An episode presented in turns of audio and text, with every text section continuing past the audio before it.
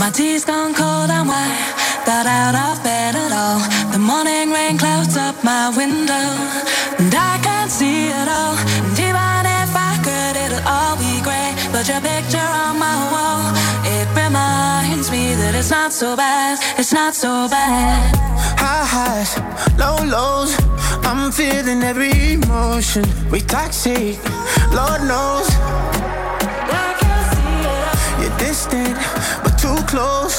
On the other side of the ocean. We're too deep to be shallow. Nah, yeah, yeah, you can't lie. When love sucks, it sucks. You the best and the worst I had. But if you're there when I wake up, then it's not so bad. My tea's gone cold, I'm wondering why I got out of bed at all. The morning rain clouds up my window,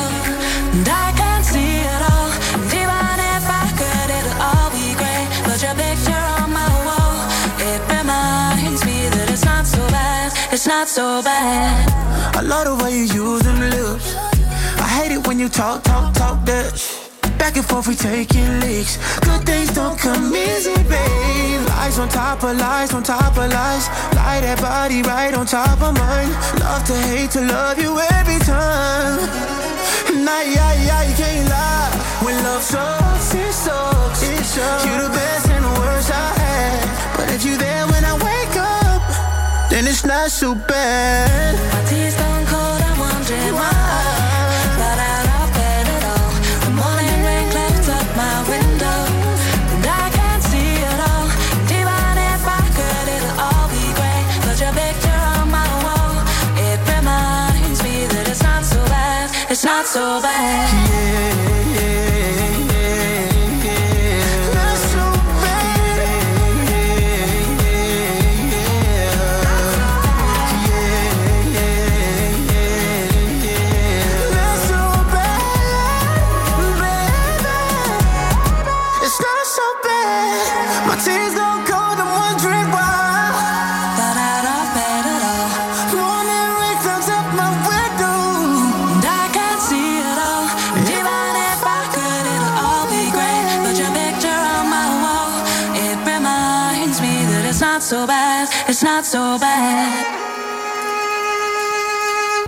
Teleradio Stereo 927 sono le 5.07 del pomeriggio.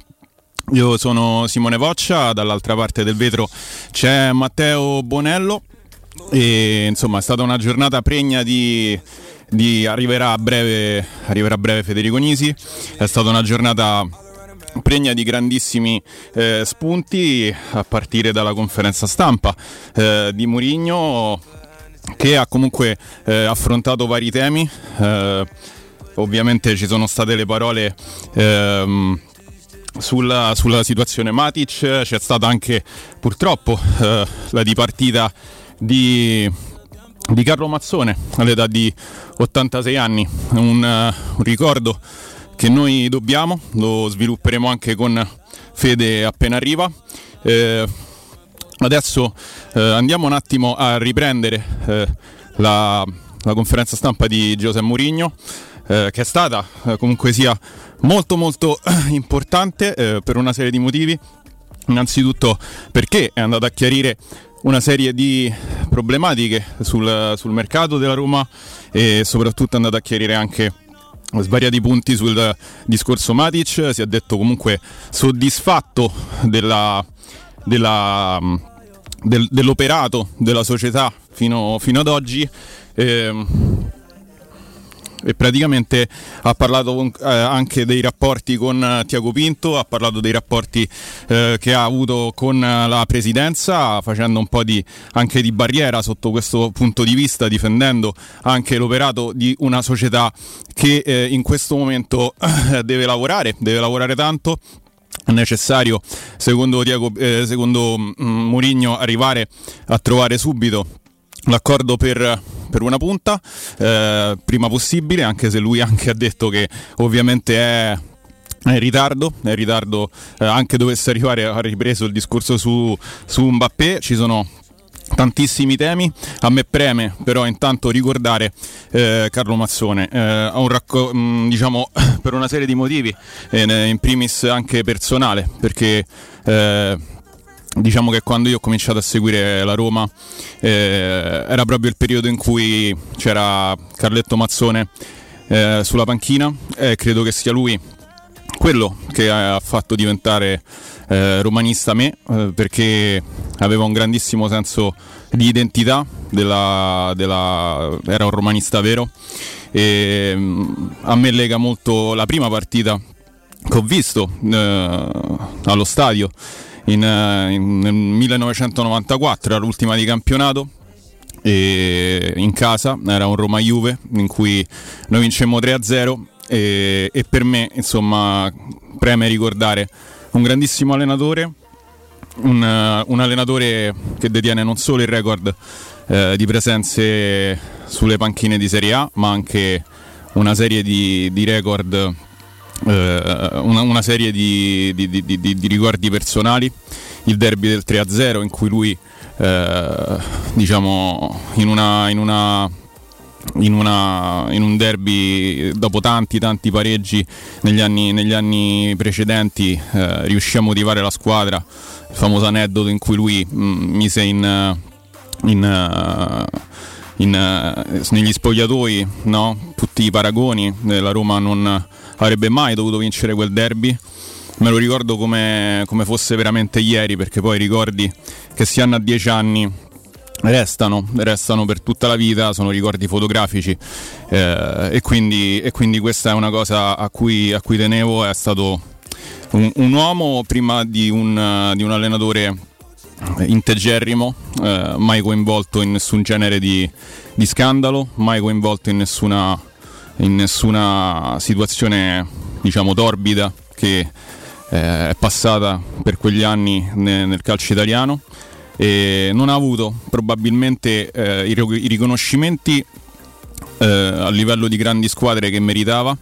E, e insomma mi piace ricordarlo così eh, insomma anche con un piccolo ricordo personale. La prima partita allo stadio la seconda anche con, uh, con, uh, con un Roma un Roma Juve 2 a 2 l'anno dopo. Insomma ero, ero piccolo ma mi ricordi diciamo eh, più freschi della mia, della mia, infanzia sono legati a lui e, e quindi insomma la sua, la sua, scomparsa alla vigilia di, di Roma Salernitana è, è qualcosa, è qualcosa eh, che poi sicuramente anche Federico penso eh, approfondirà in maniera importante. Andando appunto poi alle parole eh, che ha pronunciato oggi Murigno, eh, c'era tanta curiosità, non tanto per il discorso del della, della, diciamo, di quello che avrebbe potuto dire, ma proprio perché ci si chiedeva eh, lui dovesse andare in conferenza stampa. era squalificato, molti si aspettavano tornasse addirittura a settembre ed invece, ed invece eh, ha parlato, ha voluto parlare, eh, da sottolineare sicuramente eh, come dalle, dal, dal suo tono e dalla sua definizione eh, non si sia lasciato bene con eh, il signor Matic. Eh, credo sia rimasto scottato soprattutto dal discorso della, della, di come eh, Matic se n'è andato, dal fatto che stesse parlando segretamente, come ha messo anche Murigno, con il direttore sportivo del, del, del Ren eh, fino a quando insomma, eh, tutti pensavano che lui fosse ancora un pilastro, un pilastro della squadra, quindi mh, mm, diciamo che è stato un passaggio molto significativo per la freddezza con cui lui ha salutato uno dei, dei, suoi, dei suoi, senatori. E, eh, diciamo che eh, Murigno ha gettato molta acqua sul fuoco, ha dato moltissima, eh, mm, come dire, mm, eh, moltissimi meriti ad, ad una proprietà eh, sulla quale abbiamo speso veramente eh, fiumi e fiumi di parole in questo, in questo periodo perché, perché, ovviamente il silenzio crea, crea, dubbi, l'incertezza crea dubbi e, e quindi non sentendo voci eh, fino ad oggi eh, diciamo che durante l'estate si è parlato tanto e si è parlato molto di, di, tantissime, di tantissime, cose. Si è, si è detto soddisfatto anche dell'arrivo di Paredes e Renato Sanchez una, un arrivo che comunque sia lui ha definito eh, importante, soprattutto nella zona nevralgica del campo. Ovviamente questo, questo dovrà, dovrà passare eh, attraverso un'atletizzazione da parte dei due giocatori. Paredes ha detto che è un po' più pronto, domani non dovrebbe scendere comunque in campo nel posticipo, nella, nella, nella gara insomma, che ci vedrà contro la Salernitana alle 6 e mezza. E, e, diciamo che secondo me alla fine poi si troveranno a giocare quelli che ha provato molto quest'estate si è detto soddisfatto del ritiro perché comunque sia ha trovato il, uh, una squadra che è stata pronta a reagire, ha trovato una squadra che è stata uh, anche fortunata, tra virgolette, nel non avere neanche dei piccoli acciacchi, come l'ha definiti lui. E, testuali parole ha detto Paredes, Sanchez o Ar mi piacciono, però eh, ha avuto dei dubbi sia su Arre che ha detto che ha giocato poco l'anno scorso, ma non ha giocato praticamente un anno. E Paredes non ha fatto una stagione top con la Juve, anche se ha vinto il mondiale. E Sanchez ha avuto un accumulo di infortuni che ben sappiamo. Quindi, insomma, sono state delle situazioni che lui ha analizzato in maniera molto, molto eh, chiara. Eh, diciamo che una frecciatina l'ha mandata anche riguardo al fair play finanziario che ha detto di non capire particolarmente bene e poi la frecciatina è arrivata dicendo che insomma per non citare squadre che sembra giochino in un universo completamente diverso dal nostro. Quindi insomma ha detto chiaramente che c'è qualcosa all'interno del sistema che lui non riesce a capire ma eh, si è deresponsabilizzato dicendo che fondamentalmente eh, non è il suo lavoro. Lui ha eh, ridotto, e secondo me questa è una, una nuova versione di Mourinho, ha ridotto la sua capacità eh, del suo raggio d'azione soltanto alla, alla, parte del campo, ecco, senza andare troppo nella, nella, nella, parte diciamo eh, economica senza, senza, affidandosi molto a, a, a Tiago Pinto affidandosi molto a diciamo, agli uomini addetti a fare altri lavori, eh, in questo caso lui era stato chiaro quando ah, l'anno scorso disse voglio di più, quel voglio di più credo che non essendo arrivato attraverso il mercato eh, per ora a livello diciamo almeno numerico eh, soprattutto nella parte del centravanti in cui ha detto chiaramente di essere in ritardo eh, ha diciamo creato eh, il suo ambiente che è quello del campo, quello di dover scendere in campo domani senza se e senza ma, non ha voluto dare scuse, non ha voluto piangere, tra come ha detto lui, e questa è una cosa, una cosa, molto importante. Mi ha stupito molto il fatto che lui abbia definito la Salernitana, ma ne capisce sicuramente molto, ma molto più di me, una squadra che può ambire all'Europa, perché comunque è una squadra assolutamente di valore, ma che comunque la Roma deve vincere, eh, eh, deve, deve, comunque battere. Eh, la cosa che eh, sicuramente mi, mi, ha colpito eh, è, è, il discorso appunto del dare un così alto valore probabilmente è molto fiducioso nel, nel, nell'apporto che potrà dare eh, Paolo Sosa perché comunque la squadra è eh, anch'essa la Salernitana una squadra abbastanza, abbastanza in difficoltà. Ehm, questi sono diciamo i passaggi poi ci sono stati altre, altre, altre situazioni eh, molto molto importanti. Alle, eh, tra un'ora tra un'ora esatta inizierà il campionato di Serie A 2023-2024 perché scenderanno in campo Empoli e Verona e poi a seguire anzi in concomitanza scenderanno in campo anche Frosinone e Napoli, poi a seguire la sera avremo Genova-Fiorentina e un interessante Inter Monza eh, diciamo come abbiamo detto anche la mattina con Alessio probabilmente la partita che può essere che può fornire più spunti eh, a livello eh, di mh, mm, risultato e anche di precarietà del risultato è proprio Genova-Fiorentina dove si affronteranno due squadre eh, profondamente rinnovate, il Genova comunque ambizioso, la Fiorentina eh, è una squadra che dovrà dimostrare di poter dare continuità al prossimo, a quello che ha fatto di buono la scorsa stagione classificandosi ottava.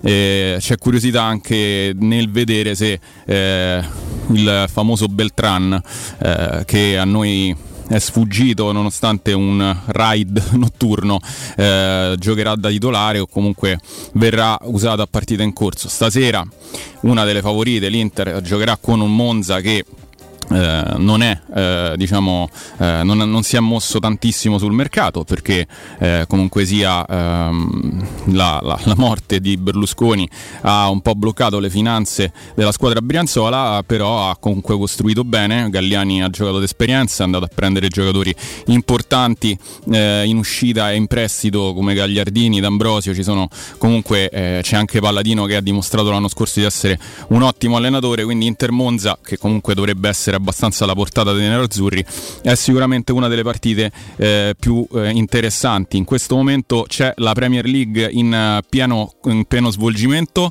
un, uh, il Brentford sta vincendo contro il Fulham, il Liverpool ha recuperato ribaltando la situazione eh, con il Bournemouth al gol di Semene, Semenio una bella, un bel rasoterra ha risposto un capolavoro di Luis Diaz e un un gol di Sala al 36esimo, nel secondo tempo è stato espulso per eh, rosso diretto eh, per, da McAllister, quindi insomma Liverpool che continua un po' a soffrire, eh, come invece non sta facendo il Brighton del, di De Zerbi che sta eh, asfaltando di fatto il Luton Town che credo abbia veramente poche possibilità.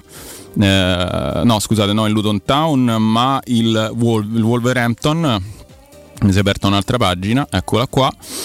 Uh, e insomma il Brighton uh, sta vincendo facilmente, stava addirittura 4-0, poi è arrivato il, uh, il gol di Wang Hee-chan che ha portato a un 4-1, insomma veramente pochissima sorpresa, il De Zerbi sta, sta, sta, sta dimostrando e confermando che nonostante la mancanza di tanti giocatori importanti, quali possono essere stati eh, che sono stati ceduti come McAllister, Caicedo e tanti altri comunque sia eh, tramite la sua filosofia di gioco eh, riesce, a, riesce comunque a portare a casa bene il risultato.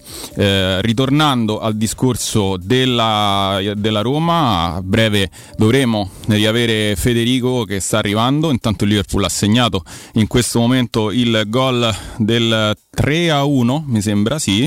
Eh, arrivato il 3 a 1 quindi Liverpool che comunque sia nonostante l'uomo in meno ha trovato eh, la, terza, la, terza, rete credo sia un autorete no eh, McAllister sì forse McAllister ha segnato e quindi eccoci qua.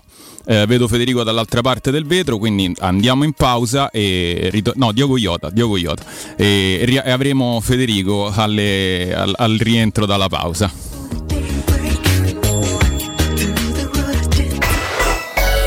pubblicità Voyer ciuscio? Voyer biberò? Te porto da King da Arosticino? Ristorante Pizzeria The King dell'Arosticino. Scegli il più vicino. Nuova sede Il Casale in via Tuscolana 2086, via Cassia 1569 o Ardea in via Nazareno Strampelli numero 2. Tutte le info su www.arrosticinoroma.it. Arde King da Arosticino. Portasce il pupe un romanzo. Non fallo, è criminale.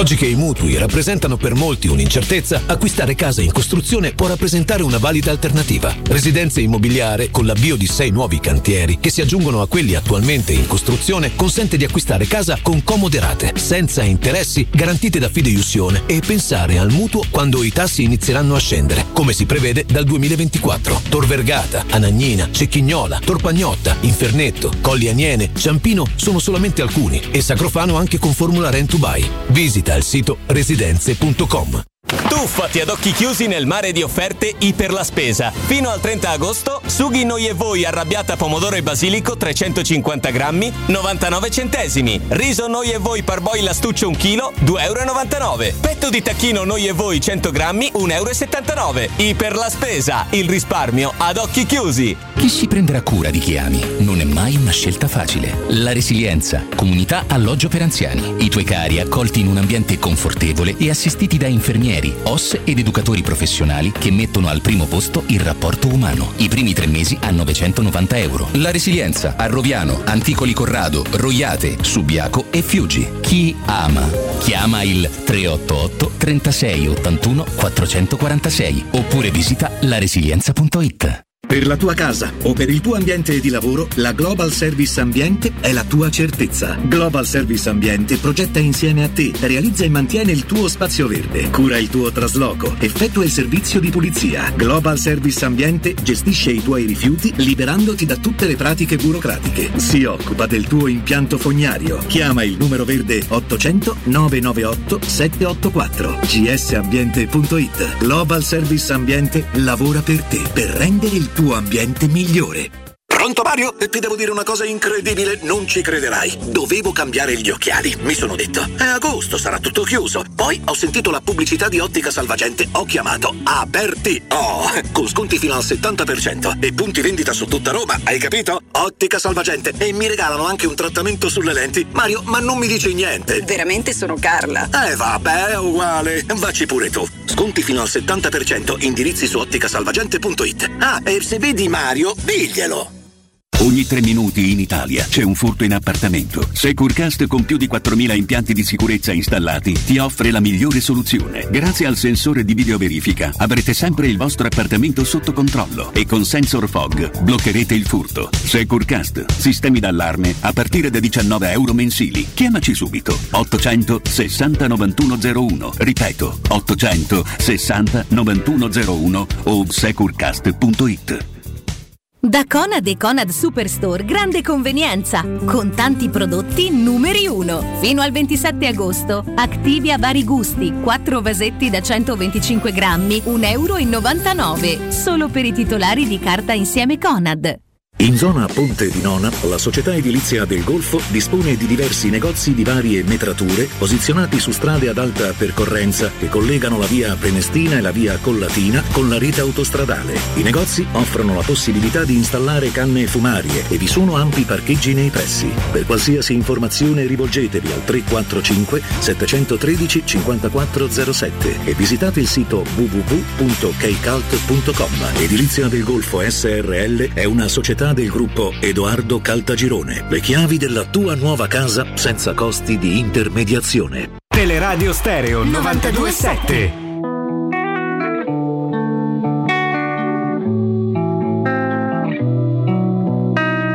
I've been lost in your eyes all afternoon.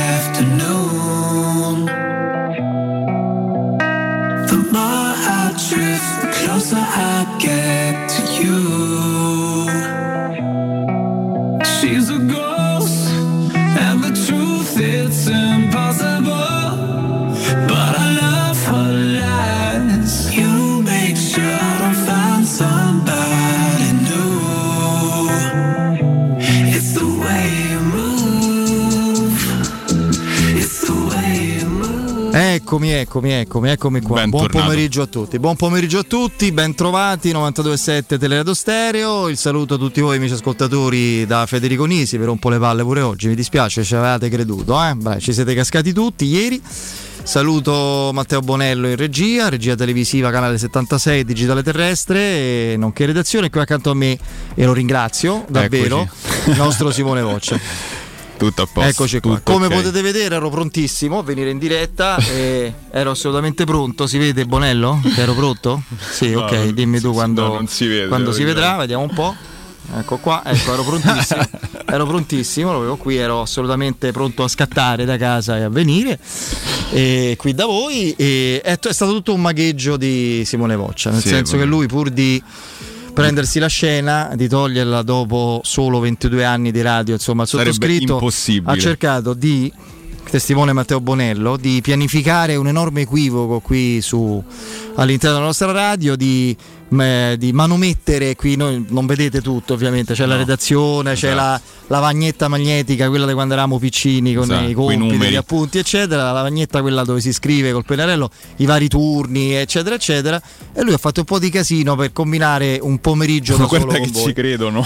Cioè, così, eh, infatti è quello, è esattamente così. No, invece spiego, adesso esco, chiedo scusa eh, invece a Simone e a Matteo perché ho commesso una leggerezza io e abbraccio Michaela che invece eh, lavora tutti i giorni eh, molto più importante lei come tanti altri di chi va in voce per gestire al meglio tutto quanto anche in periodi di ferie, quindi ho commesso una leggerezza, facciamo un po' di cavoli nostri Ma eh, che sì. siamo abituati no, a estendere i nostri discorsi anche a chi ci ascolta, ho commesso una leggerezza da principiante, cioè mi sono fidato di un calcolo delle probabilità e non ho semplicemente non ho guardato il, il turno, La- cosa che bisogna la- sempre fare. La, la- la- la settimana, la ripartizione dei turni della settimana la deve fare, ma non è solo un discorso di radio, anche in tanti altri, che ne so, in un supermercato, nei banchi, eccetera. Ho fatto Tutto. a occhio, ho detto vabbè, domenica, quindi sabato no, invece, invece c'ero sabato e quindi sono appena ho percepito quando mancavano pochi minuti all'inizio, sono, scusate se mi beccherò una multa, spero posso, di no. posso dire una Eh. cosa?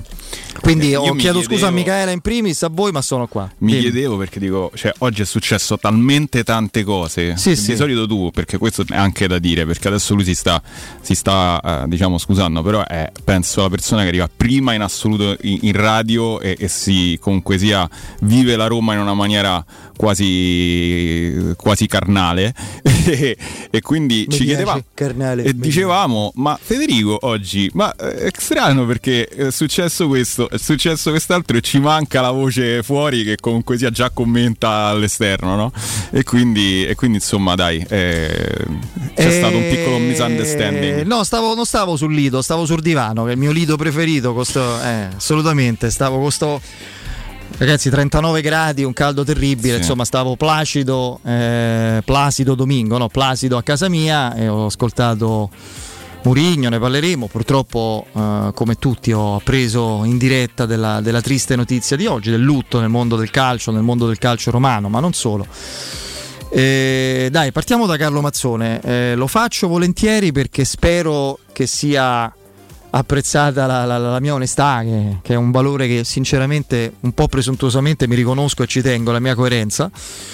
E- ma soprattutto un personaggio profondamente onesto e, come genui- e genuino come, come era Carlo Mazzone merita la mia onestà, merita questo e non certo travestimenti ipocriti che di solito in questi frangenti sono veramente a, eh, proprio a go-go da ogni parte. Io Mazzone allenatore a me non piaceva per niente, non- proprio il modo con cui faceva giocare la Roma non l'ho mai sopportato, eh, mi legano a lui pessimi ricordi, a parte quel derby meraviglioso, ma eh, per il resto pessimi ricordi calcistici, eh, di gioco e dei risultati. E, mm, poi per carità il discorso che se ogni tanto qualcuno lo fa io, che è il discorso della vittoria dello scudetto de- dei condomini lì con il Perugia di Mazzone che diede l'anima per battere la Juventus, quello, quello fa parte di un altro ambito, non, non è che si può ricollegarlo a Mazzone quello. Io purtroppo il Mazzone allenatore della Roma in tre anni, a parte qualche perla episodica e un'avventura al terzo anno bella ma sfortunata in Coppa UEFA con gol di Vavra dello Slavia Praga non, non mi ha dato nulla. Si dice sì ha scoperto io penso che Totti l'avrebbe scoperto pure un passante si trovava a gestire la Roma in quel momento. Ci sta questo marziano che a 17 anni era più forte dei giocatori di 28 e 30 e, e quindi eh, onestamente credo che sarebbe venuto fuori in qualunque altro modo. Poi è legittimo che adesso Totti lo farà, credo sia in vacanza Totti in questo momento, adesso mi pare Sì. di aver visto dai post su Instagram, l'ha fatto la Roma giustamente, chi l'ha conosciuto bene, eh, ovviamente Bruno Conti, eh, la dottoressa Sensi mh, che l'ha vissuta da- da- da- all'interno della società da giovane allora figlia che si affacciava timidamente al mondo del calcio per appartenenza sanguinea no? al, al- al padre che, che era il presidentissimo della Roma e che ebbe in Mazzone il primo allenatore e lo difese e lo difese quasi contro tutti, soprattutto il primo anno. Eh, io però sono costretto a ricordare che la Roma con Mazzone stava andando un B. Primo Ah, anno 93 93-94, se Peppe Giannini in lacrime non, segna, a Foggia, la Roma in B Mamma mia ragazzi. e c'erano, ecco questo mi piace sempre ricordarlo, 80 pullman organizzati fra l'altro da ragazzi allora, tifosi che purtroppo per la maggior parte non ci sono più, penso a Fabrizio, penso a Peppe, Peppone De Vivo, eh, penso a questi tifosi qui. eh, penso a Fabio il Mafia che non vi scandalizzate insomma i cognomi a Roma sono un po' particolari i soprannomi a Roma sono un po' particolari che hanno portato lo Zaccheria per metà era pieno di tifosi della Roma eh. Un esodo. e, e lì la Roma era a- a- alla fine del- di quel primo tempo la Roma era penultima a sei giornate dalla fine o a sette forse. Penultima con quattro retrocessioni, no tre. Penultima con quattro retrocessioni. Poi segna stagione, poi se ti ricordi, incredibile perché segnò Giannini, ma poi, Poi mi sembra che anche di partite. vincemmo tante partite Sì, arrivare settimi. sfiorammo la Coppa UEFA. l'Inter, mi ricordo, che rischiò la Serie B poi alla Sì, sì, fine eh, salvando. Si salvò per un punto e vinse la Coppa Grazie, UEFA l'Inter, sì, incredibilmente. Fu, fu un E, periodo. io onestamente, ecco, ho quel ricordo lì, eh, poi chiaramente eh, la Roma migliorò ovviamente con Fonseca accanto a Balbo, con l'esplosione di Totti, era una squadra sicuramente più forte, più attrezzata, non è una squadra quella lì che ricordo perché mi abbia riempito il cuore per, per una serie, per un'impronta di gioco. Ericsson che poi purtroppo ha vinto qualcosa di importante dalla parte sbagliata del Tevere, eh, dopo un anno di apprendistato, il secondo anno ci ha lasciato una Roma leggendaria, cioè indimenticabile per il livello di gioco, anche quella come sempre sfortunata, Roma Lecce eccetera. Mazzone calcisticamente al di là del- del suo- della sua tenacia, della sua onestà, della sua sofferenza, ecco io questo gli riconosco, la sofferenza con cui interpretava il ruolo di allenatore, di uomo dentro la Roma, lui romano Eh, di nascita, sì. io poi pure su questo, no? per, per quanto mi riguarda essere romano non è una lascia- un lasciapassare di, di benevolenza acquisita, io vedo quello che uno fa per la Roma, oppure perché è romano, mi accontento. Tra l'altro lui è legatissimo ad Ascoli per esempio, la signora eh, ascolana vive a Roma, credo che lui non abbia, quando era alla Roma lui viveva all'Hotel Cicerone, c'era Sì, la sì. casa, Lui- Cioè, lui- la casa era ad Ascoli per dire, lui era andato via da giovane calciatore e Roma l'aveva mollata. Eh, quindi eh, onestamente eh, io massimo rispetto eh, per la genuinità, eh, l'onestà profonda dell'uomo. Ribadisco, il valore che Mazzone mi ha lasciato è la sofferenza proprio fisica che lui eh, aveva, denotava quando guidava la Roma, la sua Roma, e è anche stato un suo limite perché quello per forza ti toglie un minimo di lucidità. Poi sul resto vi dico, io oggi non lo dico, in altri momenti più sereni l'ho detto che non lo sopportavo, oggi non posso dirlo onestamente, no? se no faccio come Travaglio qualche, qualche mese fa che il giorno dopo un certo evento, insomma in modo, Sì. comp- in modo magari impeccabile a livello di documenti, ma totalmente anaffettivo, ha fatto una prima pagina Ci che... sono dei momenti Ci sono dei in cui momenti in cui non no. è il caso. Io non, non- non penso assolutamente di Mazzone quello che Travaglio eh, pensava e pensa di un noto politico, ex imprenditore che per vent'anni ha dominato la scena in Italia. Penso che fosse uno- un uomo di grande genuinità, di grande passione per il suo lavoro, di esperienza, perché ragazzi è il decano delle panchine, ma che come allenatore non era il profilo adatto per una Roma ambiziosa e, e non mi ha rappresentato magari al, al livello in cui mi hanno rappresentato altri che romani non sono stati. Io vorrei sottolineare questo aspetto. Io questa storia del romano, romanista, cioè della romanità... ehm, Il romanismo è una cosa, a romanità francamente non ho mai capito cosa voglia dire fino in fondo, perché non è che a guidare la Roma o stare nella Roma, a portare a- in alto la Roma ci devono essere Verdone, Alberto Sordi, Valdo Fabrizi. La romanità di un professionista che cosa vuol dire? Che gli piace la pagliata o il cacio e pepe? Non credo. O che faccia battute in romano? Cioè il romanismo è il sentire profondamente eh, la responsabilità di come professionista rappresentare quei colori. Quella cosa a volte se non sei supportato da capacità straordinarie ti può portare fuori strada.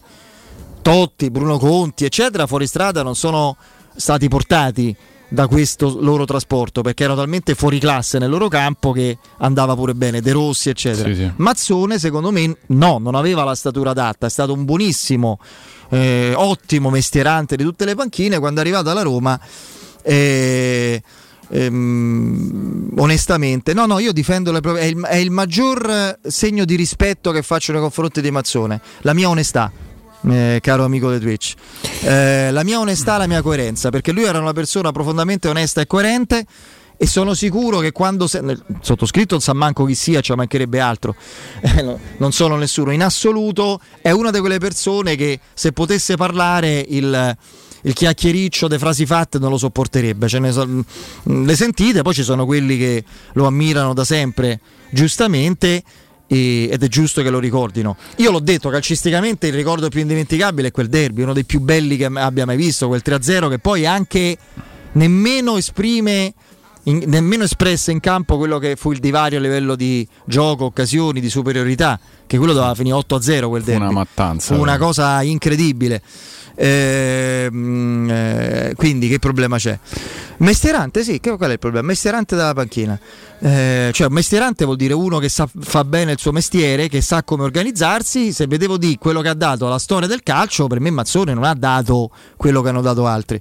Eh, mh, Guarda, quindi io... elogi a prescindere, eh, non, non riesco a, eh, a darli, ma, ma apprezzate l'onestà di riconoscere a un uomo onesto e genuino quello che per me da, da parte mia è giusto dargli e se no altrimenti è ipocrisia se vedi il, più grande che abbia vissuto sto il- cioè quello non lo faccio ecco A me, Eh, no, a me lega semplicemente come. non era penultima, era penultima la Roma, lo so, nel 93-94. Ho detto che all'intervallo di quella giornata, di quel Foggia Roma, all'intervallo, la Roma era penultima in classifica, sotto 1-0, prima del pareggio di Giannini, e mancavano 6 o 7 giornate alla fine. Penultima con 4 retrocessioni. Vai, scusami. No, no, io, io come ho anticipato in apertura, ovviamente ho un ricordo che nasce dalla- dall'essere proprio mh, quasi bambino, no? T'affacci al calcio, ti innamori della Roma e la mia Roma, diciamo quella di cui mi sono innamorato, eh, ma perché mi sarei innamorato della Roma ugualmente, ma in quel periodo c'era Carlo Mazzone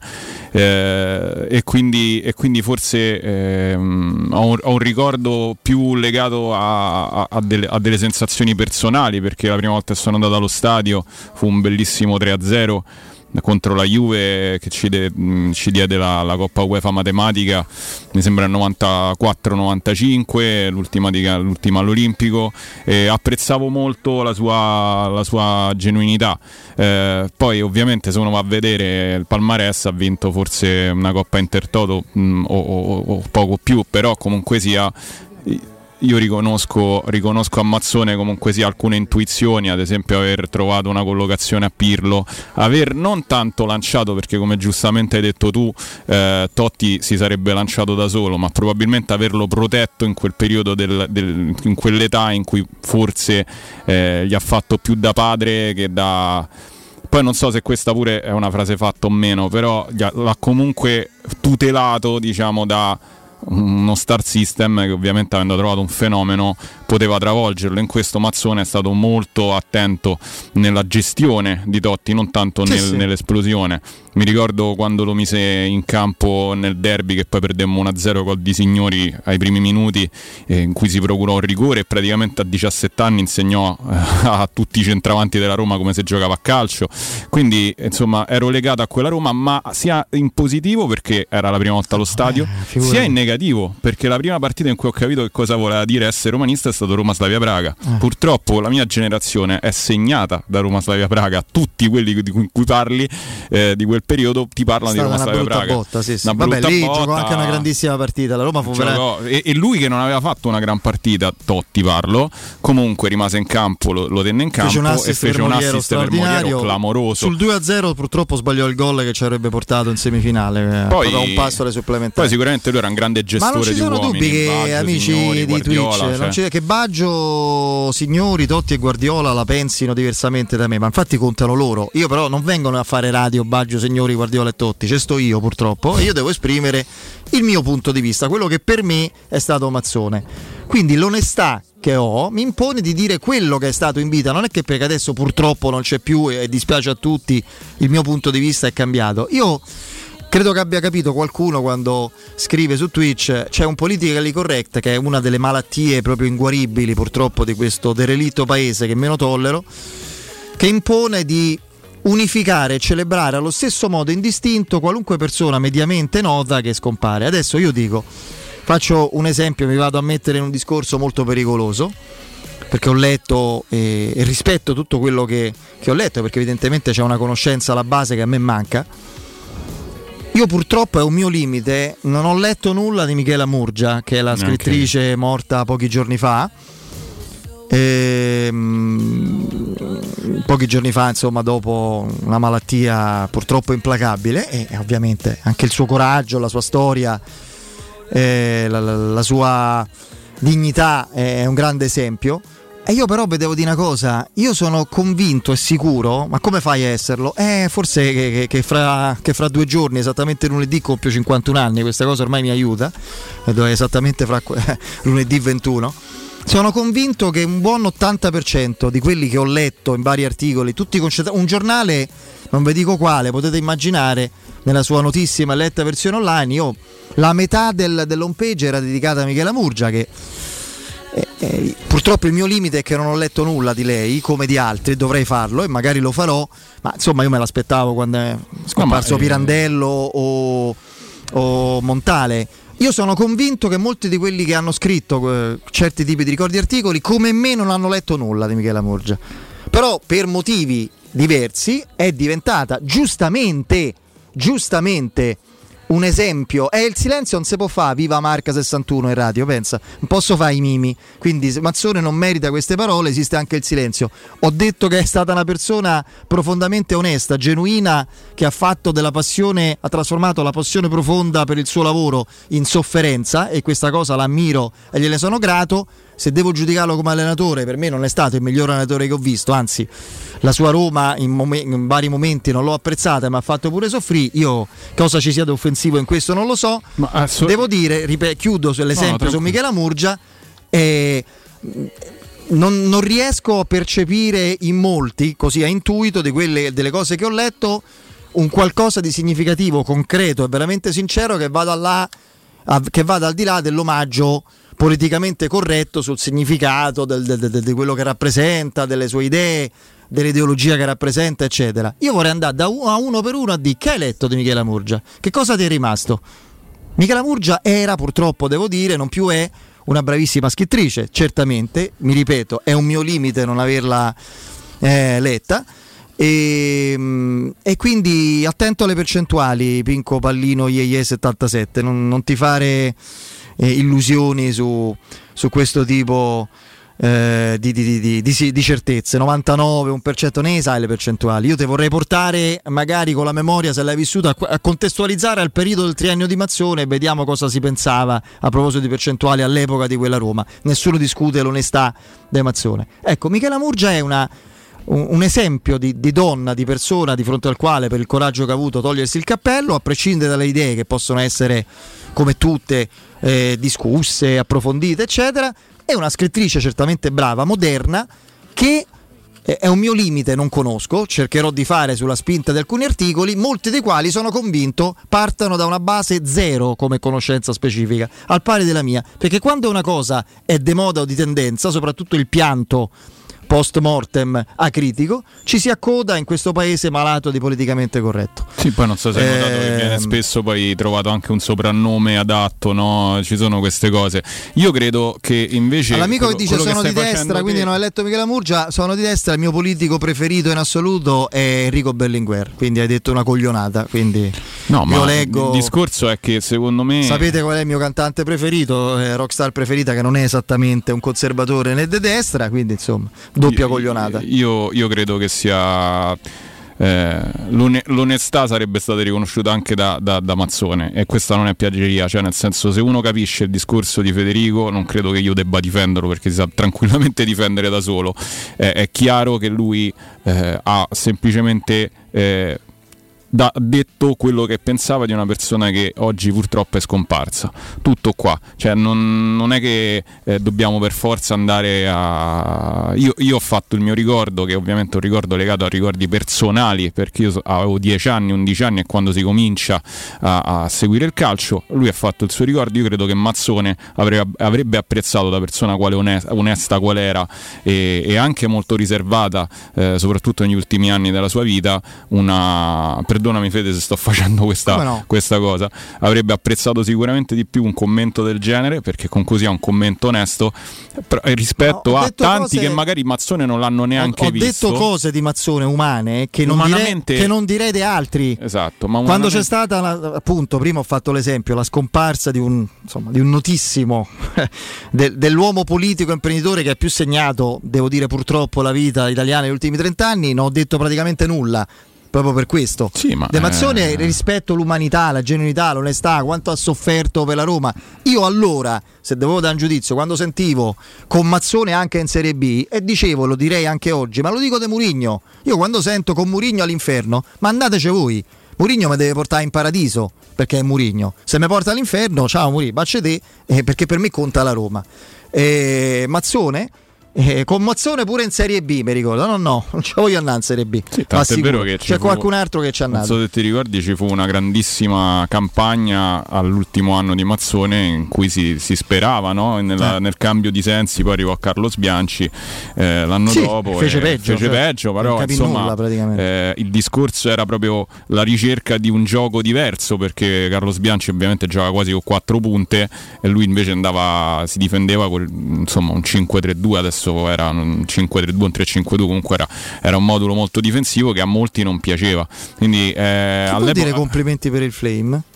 Non lo so, eh, Flame credo che sia per eh, l- insomma, la- l'attacco, non lo so, però io non è che questi termini non è che Lo li... sa Bonello che è giovane. No, moderno. Mazzone non fece esordire Totti, fu Boscov, questo lo correggo io Fili- Filippo, fu Boscov Sì, nel sì. 92 a Brescia e detto Poi è questo, chiaro che- ovviamente però lui Insomma, l'ha, l'ha- un po' l'ha lanciato, l'ha ecco. protetto, lanciato. E, e quindi insomma ci- io ripeto... Ah, ci che sono- a Flame quando si dice che alzi in Ah, casino. sì, Io ho sì. elogiato Mazzone, che ho attaccato. In teoria è dissing il fatto di. Non lo so, forse dissing è tra due persone che si attaccano. Ecco.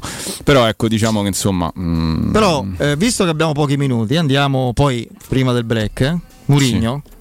Ti Ecco. dico? Dimmi. Il mio commento alle parole di Murigno? Rui Patrizio. Mancini, Smalling, Llorente. Llorente. Christensen, Renato Sanchez, Paredes, Pellegrini, Spinazzola. Dybala, Lukaku. Questa è l'impressione, la tranquillità di Murigno, la tranquillità serafica, proprio il- la saggezza serena di Murigno. Sì. Mi ha, mi ha lasciato Dybala Lukaku. Io mi ha lasciato questa impressione qua. Ne parlavo prima fuori onda con Matteo. No, non stavo facendo la formazione di Roma eh, Bosnia 76. Bosnia 76, fini- fammi finire di spiegare, non stavo facendo la formazione Roma Salernitana che la farei pure io perché sono quelli che sono rimasti. Io ho detto che la tranquillità serena, serafica, inconsueta Sì, di Mourinho che a un certo punto avverte pure i naviganti su quello che si dovrà scrivere fra qualche giorno. Equilibrio, non cominciate a scrivere che c'è questo, quello, guarda, eh, e quindi la Roma farà. Perché ci sono squadre che investono, eh? Come a dire, poi non esageriamo andare fuori strada come al solito. Mi è stato promesso che la situazione eh, attaccante entro il 31 si risolverà. Io non penso che lui si aspetti che si risolva con con Abel Ruiz, detta No, proprio apertamente. Credo che qualcosa eh, è, un- è chiaro che è una provocazione. Non sto dicendo che la Roma adesso sta, sta trattando Lukaku, che peraltro sta ancora là. Io non credo che arriverà. Sto dicendo che Murigno, per quello che ha lasciato trasparire da un accordo assolutamente proprio mh, sembra sigillato nelle sue parole e da- da- dalle sue parole e dal suo atteggiamento proprio eh, conciliante e da spunti che ha dato su più di un incontro con i Fritkin.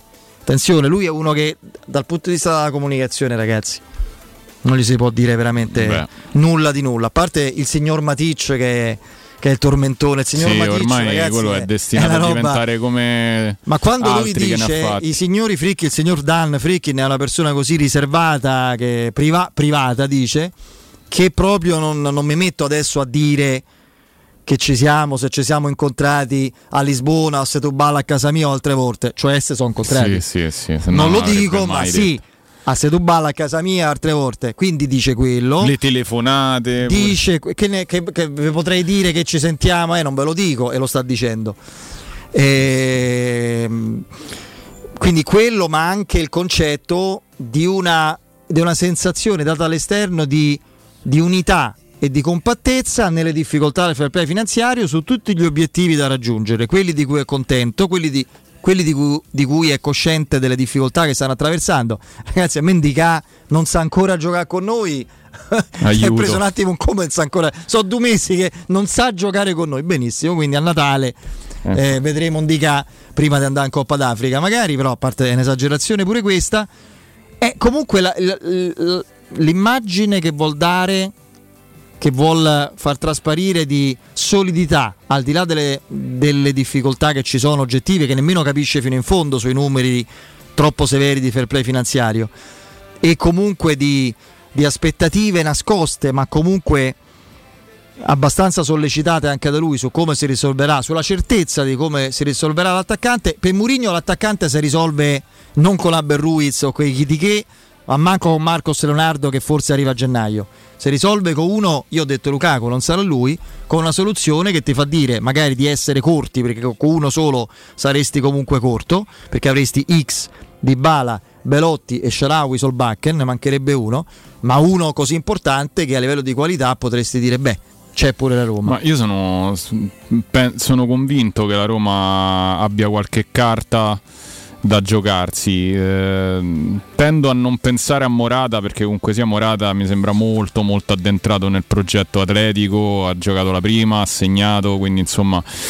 eh, non credo che lui sia, sia ancora ne- ne- ne- nei desiderata di Murigno anche a me ha dato l'impressione eh, di, di- di voler dire eh, aspettiamo, aspettiamo il 31 anche se arriverà in ritardo perché ha detto anche se arrivasse Mbappé eh, come aveva già detto nella- nell'intervista al Corriere dello Sport eh, sarebbe, sarebbe in ritardo. Eh, però, però insomma a me pure ha dato l'impressione di una grande, di una grande tranquillità quasi inaspettata perché io quando ho saputo che Mourinho andava in conferenza stampa da squalificato, dico questo ha qualcosa da dire e mi preoccupa pure abbastanza perché magari poteva, poteva veramente fare, fare qualcosa di poteva dire qualcosa di importante.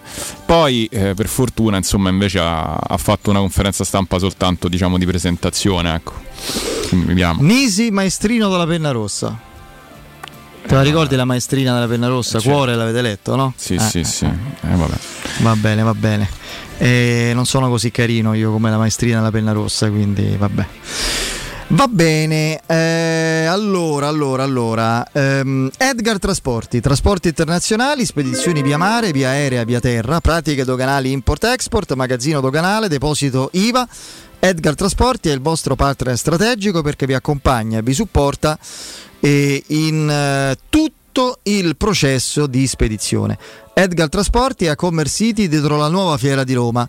Telefono 06 ehm, 65 00 42 25 ripeto 06 65 00 42 25 il sito edgartrasporti.com Edgar Trasporti perché la logistica e i trasporti quando sono efficaci fanno la differenza se volete assaporare la migliore cucina di pesce a Roma, andate da Crudo Co, dove vi attendono le loro specialità di mare, come le migliori ostriche, gamberi, ehm, aragoste, cicale di mare, plateau di crudi e poi spaghetti con i ricci, paccheri all'astice e altri ottimi primi e secondi. Arrivi giornalieri di solo pesce pescato e non di allevamento. Crudo Co, nuova sede in via delle Cave 150, informazione e prenotazione allo 06 893 44962 ripeto 06 893 44 962 il sito è ristorante crudoeco.com poi parleremo di Sarri e delle scemenze che ha detto e... ma nessuno discute la ho detto mestierante in senso positivo Mazzone 792 presenze in Serie A è, è il, il- il- come dire veramente l'emblema del mestierante dalla panchina, quello che si adatta a ogni situazione, che, che giustamente ricordato. Io ho detto semplicemente che non lo considero un grande allenatore, mi dispiace, ma lo devo dire anche quando non c'è più.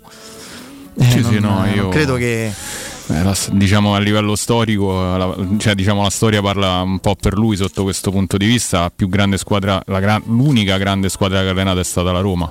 E era un allenatore di categoria, ripeto, aveva delle intuizioni molto molto importanti a retropirlo a centrocampo per dare spazio quando giocava a Baggio nel Brescia, insomma, ebbe delle grandi intuizioni, protesse Totti eh, da, da, da tutta la diciamo il carrozzone mediatico che gli gli stava, che gli stava uscendo fuori eh, in quel periodo della sua carriera. Eh, ripeto, eh, ha avuto una carriera molto importante tra Ascoli, Cagliari, anche Brescia, Bologna, ha fatto benissimo. Eh, forse nel, nell'unica squadra eh, che è stata la Roma dove lui aveva disponibilità e una piazza che però forse ha anche un po' sofferto a causa del, del suo, ti- del suo essere tifoso. eh, io mi ricordo insomma che all'epoca, anche se ero piccolo, non era molto, non era molto amato, ecco, diciamo così, ma, ma non, più per un motivo di gioco. Poi sicuramente la, la persona è indiscutibile e, e a me dispiace sinceramente quello che è successo. Eh, ci mancherebbe altro. Dispiace profondamente. Eh, era un po' che non si sentiva. Eh, ma L'età era abbastanza avanzata. Vabbè. È un, eh, sicuramente un dispiacere. Poi se qualcuno io, io posso essere responsabile solo di quello che dico, credo anche in modo discutibile ma certamente chiaro, di quello che si interpreta. Ragazzi, se uno parte prevenuto è un problema suo. Dai, eh, andiamo in break, va che è meglio. Andiamo. Track, but I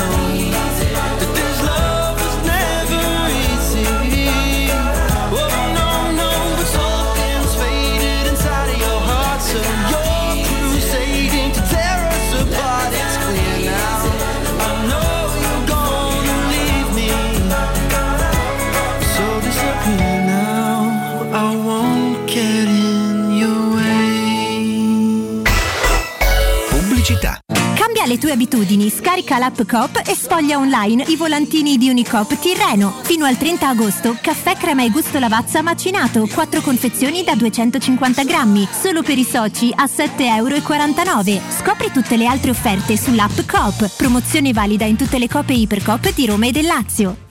Nei ristoranti Pizzeria Rigatoni troverai fritti fantasiosi tutti fatti in casa, carciofi alla giudia, carne selezione Sakura, ampia carta dei vini e della buonissima birra belga alla spina con cui accompagnare la loro ormai famosissima pinza romana, lievitata fino a 96 ore. Rigatoni, sempre aperti in via Publio Valerio 17 e in viale Valpadana 34. Prenota su ristoranterigatoni.it.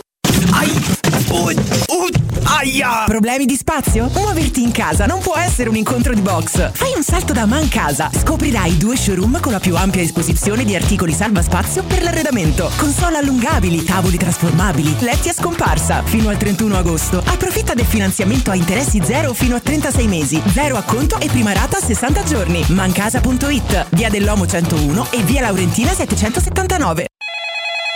UM24, buongiorno, come possiamo aiutarla? Cercavo proprio voi. Devo vendere casa. È vero che voi acquistate direttamente? Vorrei evitare perdite di tempo, proposte vincolate o mutuo. Ha chiamato le persone giuste. La UM24 non è una semplice agenzia, può comprare direttamente. Fissiamo subito l'appuntamento. Allora, mi dica quando è libero. È disponibile Devi vendere casa bene o in fretta? UM24 e trovi subito l'acquirente per il tuo immobile. Per info um24.it e 06 87 18 12 12.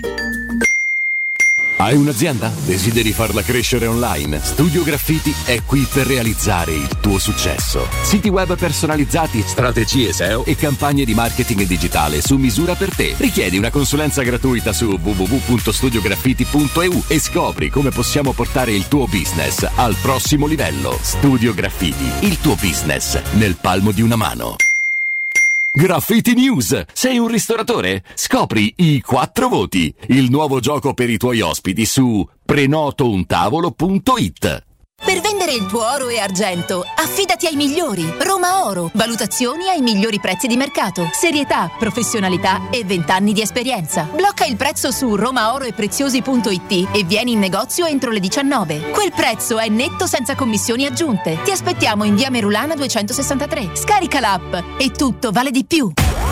Aperti tutto il mese di agosto. I migliori piatti di pesce a Roma li trovi da Crudo Co. Una cucina sempre aperta per farti gustare squisite ostriche, gamberi, aragoste, cicale di mare, latoni crudi e ancora spaghetti con i ricci, paccheri all'astice e altri ottimi primi e secondi. Dalle 17 alle 20 aperitivi di pesce. Crudo Co. In via delle Cave 150 all'Appio. Prenotazioni allo 06 89 344 962. Ristorantecrudoeco.com Amore, stasera ho voglia di pesce. Prepara le reti, fissa la randa, fissa i mulinelli, arma la fiocina. Ma tesoro, tutta questa fatica. Al pesce ci pensa Eurosurgelati Italia. Eurosurgelati Italia. Qualità, freschezza e convenienza. Le prelibatezze del mare lavorate e surgelate direttamente sui pescherecci. Piatti e sughi pronti, pizze e fritti, contorni, gelati e dolci. Eurosurgelati Italia. 100 punti vendita in tutto il Lazio. Cerca il negozio più vicino a te su eurosurgelati.it.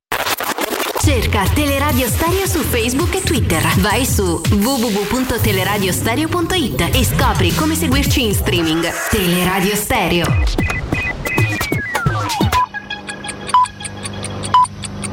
Sono le 18 e 4 minuti. Luce Verde, Roma. Buon pomeriggio e ben ritrovati. Circolazione nel complesso regolare sulle principali arterie stradali della città, attese alla barriera di Roma Est sulla 24 verso Roma. Fuori città code a tratti sulla 1 Roma-Napoli tra Ceprano e Frosinone in direzione Roma. Al momento sono circa 7 i chilometri di coda. Trasporto pubblico a partire da oggi e fino a giovedì 24 agosto sulla linea A della metropolitana sospeso il servizio nel tratto tra Termini e Battistini. Chiuse anche le stazioni comprese tra Repubblica e Battistini. Il servizio sarà garantito dalla navetta bus nella tratta Termini Battistini. Per i dettagli di queste e altre notizie potete consultare il sito roma.luceverde.it. Ed è tutto da Marina Riccomi, grazie per l'ascolto. Un servizio a cura dell'ACI e della Polizia Locale di Roma Capitale. 92.7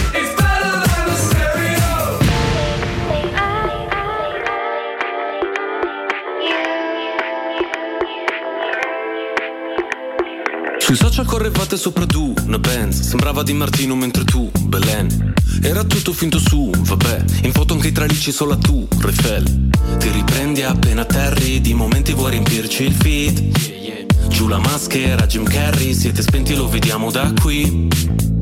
Ti nasconde come mai Dietro un mucchio di cose che mostrie non hai. Cosa non faresti per like Sai che ti annoierai però ci vai a Dubai. Oh, sai che sarebbe bellissimo se senza dirlo partissimo E mi mostrassi di te quello che in rete non c'è. E non ti puoi nascondere dietro gli occhiali.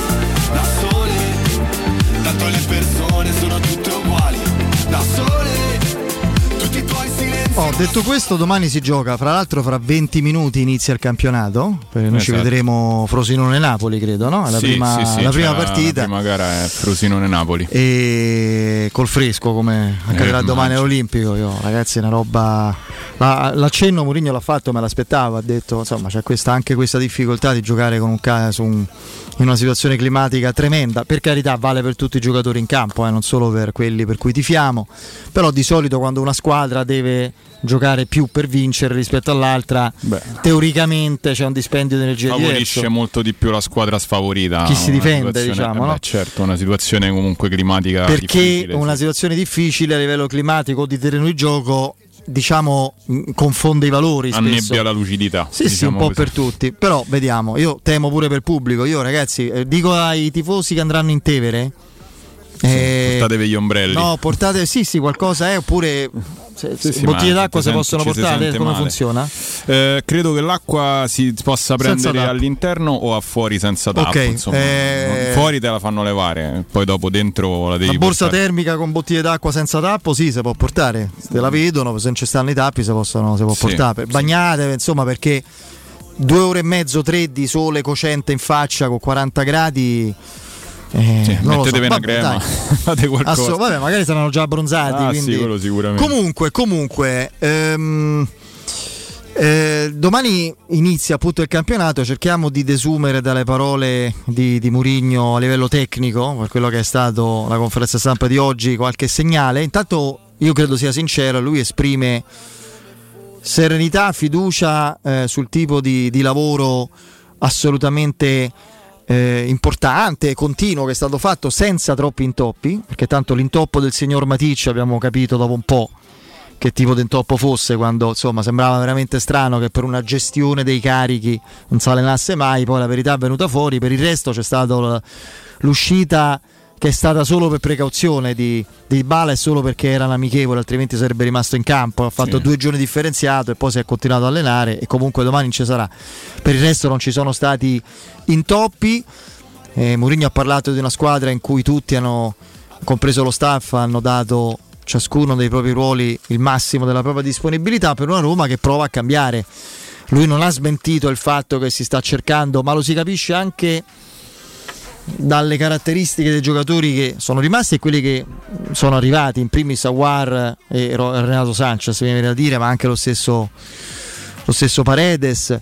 Eh, perché non Dica eh, in difesa che è uno che, che dovrà quando sta come condizione eh, a un livello più accettabile deve impostare, deve essere lui il riferimento per impostare dal basso. C'è una squadra che vuole essere più propositiva, calcisticamente più evoluta, più varia nel suo modo di creare azioni avvo- avvolgenti, di manovra offensiva. Poi mi ha incuriosito quando ha parlato, ci ha fatto capire che sarà una, una formazione poco sperimentale. Dall'inizio né Paredes né Sanchez li vedremo. Io credo che l'unico dubbio veramente dopo ce n'ha torto un altro su un Dica Llorente ha detto Sì, non, è, detto non non è sa giocare con noi quindi questa la prossima e pure col Milan se tutto va bene la giocheranno quei tre e quindi Dica andrà in panchina l'unico altro dubbio è a sinistra perché per il resto la formazione è obbligata quindi o Zaleschi o Spinazzola Sì. il resto è tutto deciso Sì. lui ha detto Paredes, cioè Pellegrini e Aguare possono giocare insieme in questo nuovo assetto a 3, domanda dell'amico Gianluca Piacentini, nell'assetto col centrocampo a 3 che è diverso perché non è più 3-4-2-1 ma 3-5-2. Le due saranno mezze ali e comunque ci sono giocatori eh, multitasking, adesso non mi ricordo come li ha definiti, ma per esempio Cristante può fare centrale ha, E- ha fatto proprio un discorso di numeri vecchio stile. Sì, sì, il sì, 6 sì. e l'8 lo può fare Cristante. Sì, mentre Renato Pare- Sanchez è solo l'8. Solo- ecco, lui quella- lo vede solo come una mezzala. Eh, Renato Sanchez se sta bene gioca sempre. Mm, il suo cambio è Bove, ma gioca sempre. Poi possono giocare addirittura insieme Pellegrini e Aguar, Paredes e Cristante, Cristante e Pellegrini, eh, Paredes e Aguar con Renato Sanchez, ma, Aguar- ma Pare- eh, Renato Sanchez se sta bene sta lì come 8 è non l'alternativa, è un po' quello che avrebbe do- sarebbe dovuto essere Frattesi, più forte se sta bene.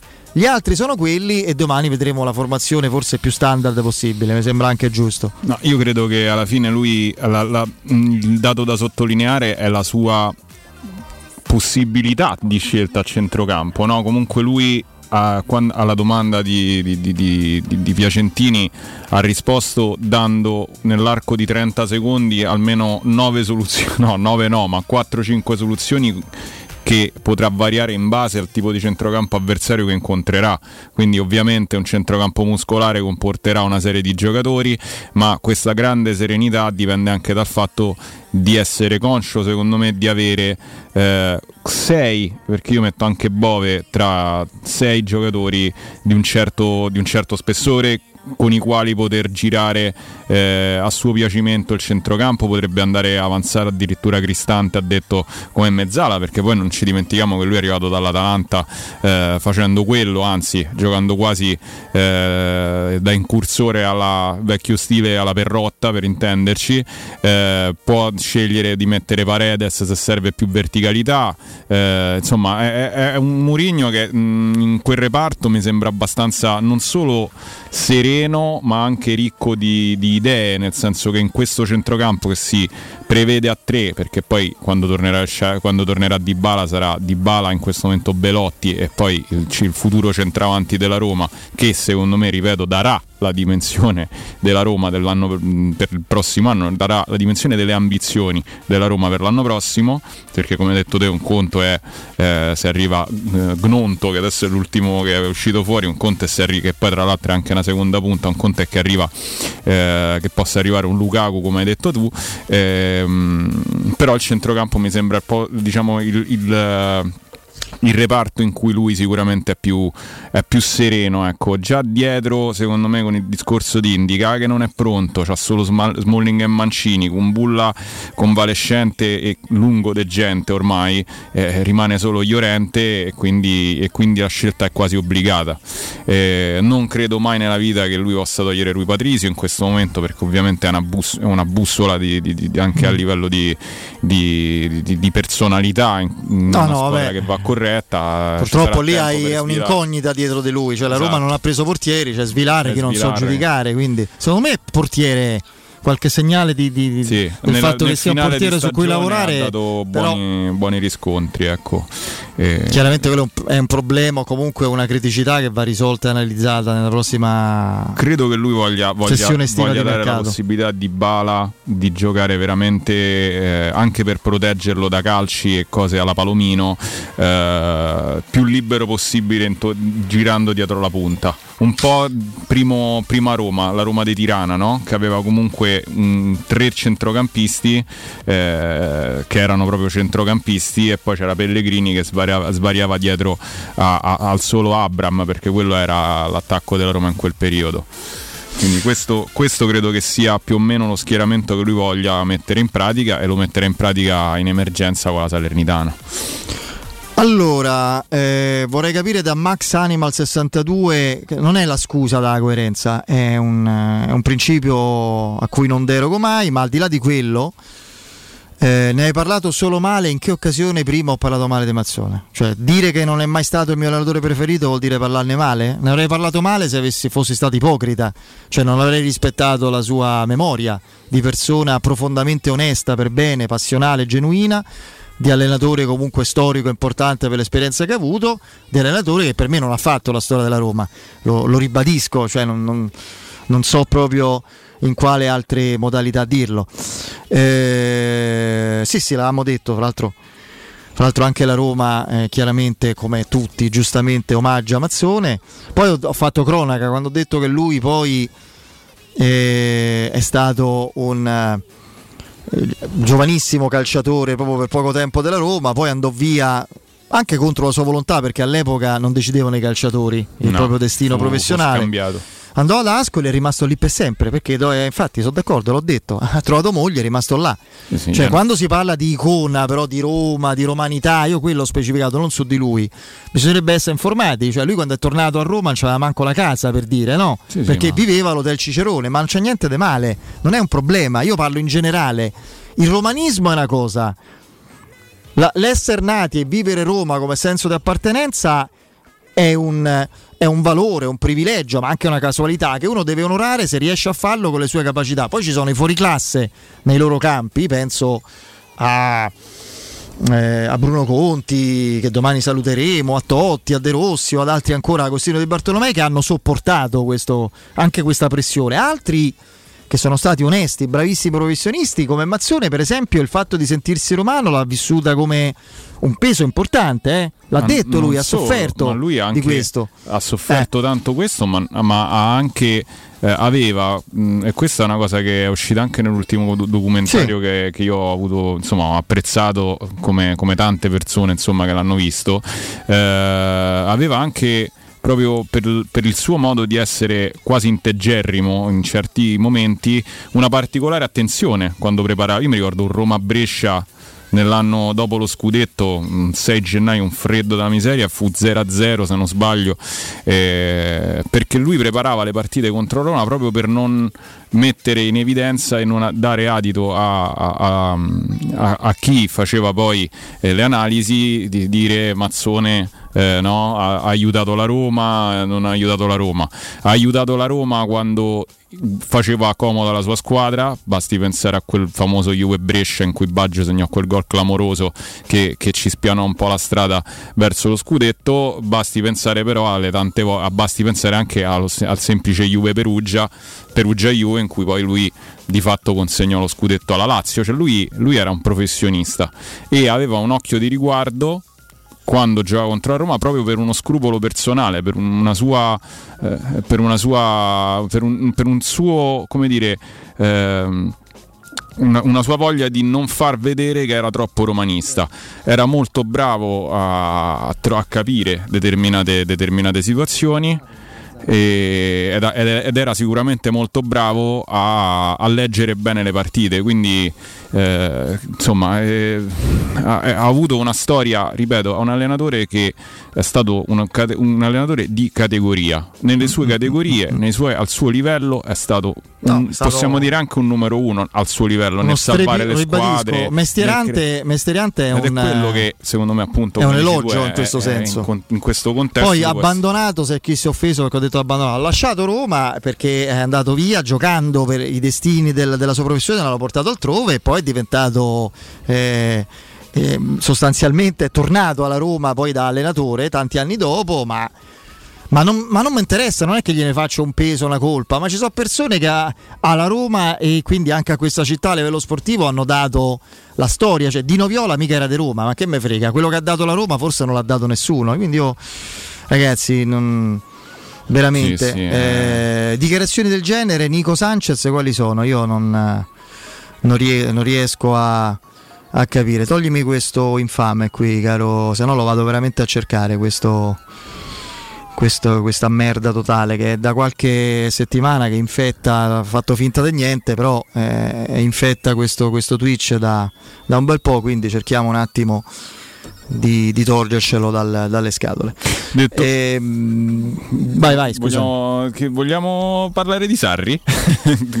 no, Sarri ha detto allora, delle cose che Beh, una è, anche una, un, diciamo, no, non l'ho vietata, però è un argomento ricorrente, eh, nel senso che mm, questa storia degli allenatori che faticano, li capisco, a lavorare a mercato aperto. Eh, da quanti lo sentiamo? Lo sentiamo a più riprese, nato, ma soprattutto a gennaio. Sì. Eh, ma al di là di questo, ma al di là di questo eh, sì, Zanzara 65 e Ferra Nera 62, cioè una coppia di merda, rileviamo subito. Eh, eh, detto questo, eh, soprattutto a gennaio, credo, un mese in cui tu sì. sei in piena attività e, eh, e quindi ecco, credo che eh, è, è, faticoso andare a lavorare sulla testa di quei giocatori se si sentono magari potenzialmente in trasferimento, come li coinvolgi, come li fai lavorare, come li fai applicare.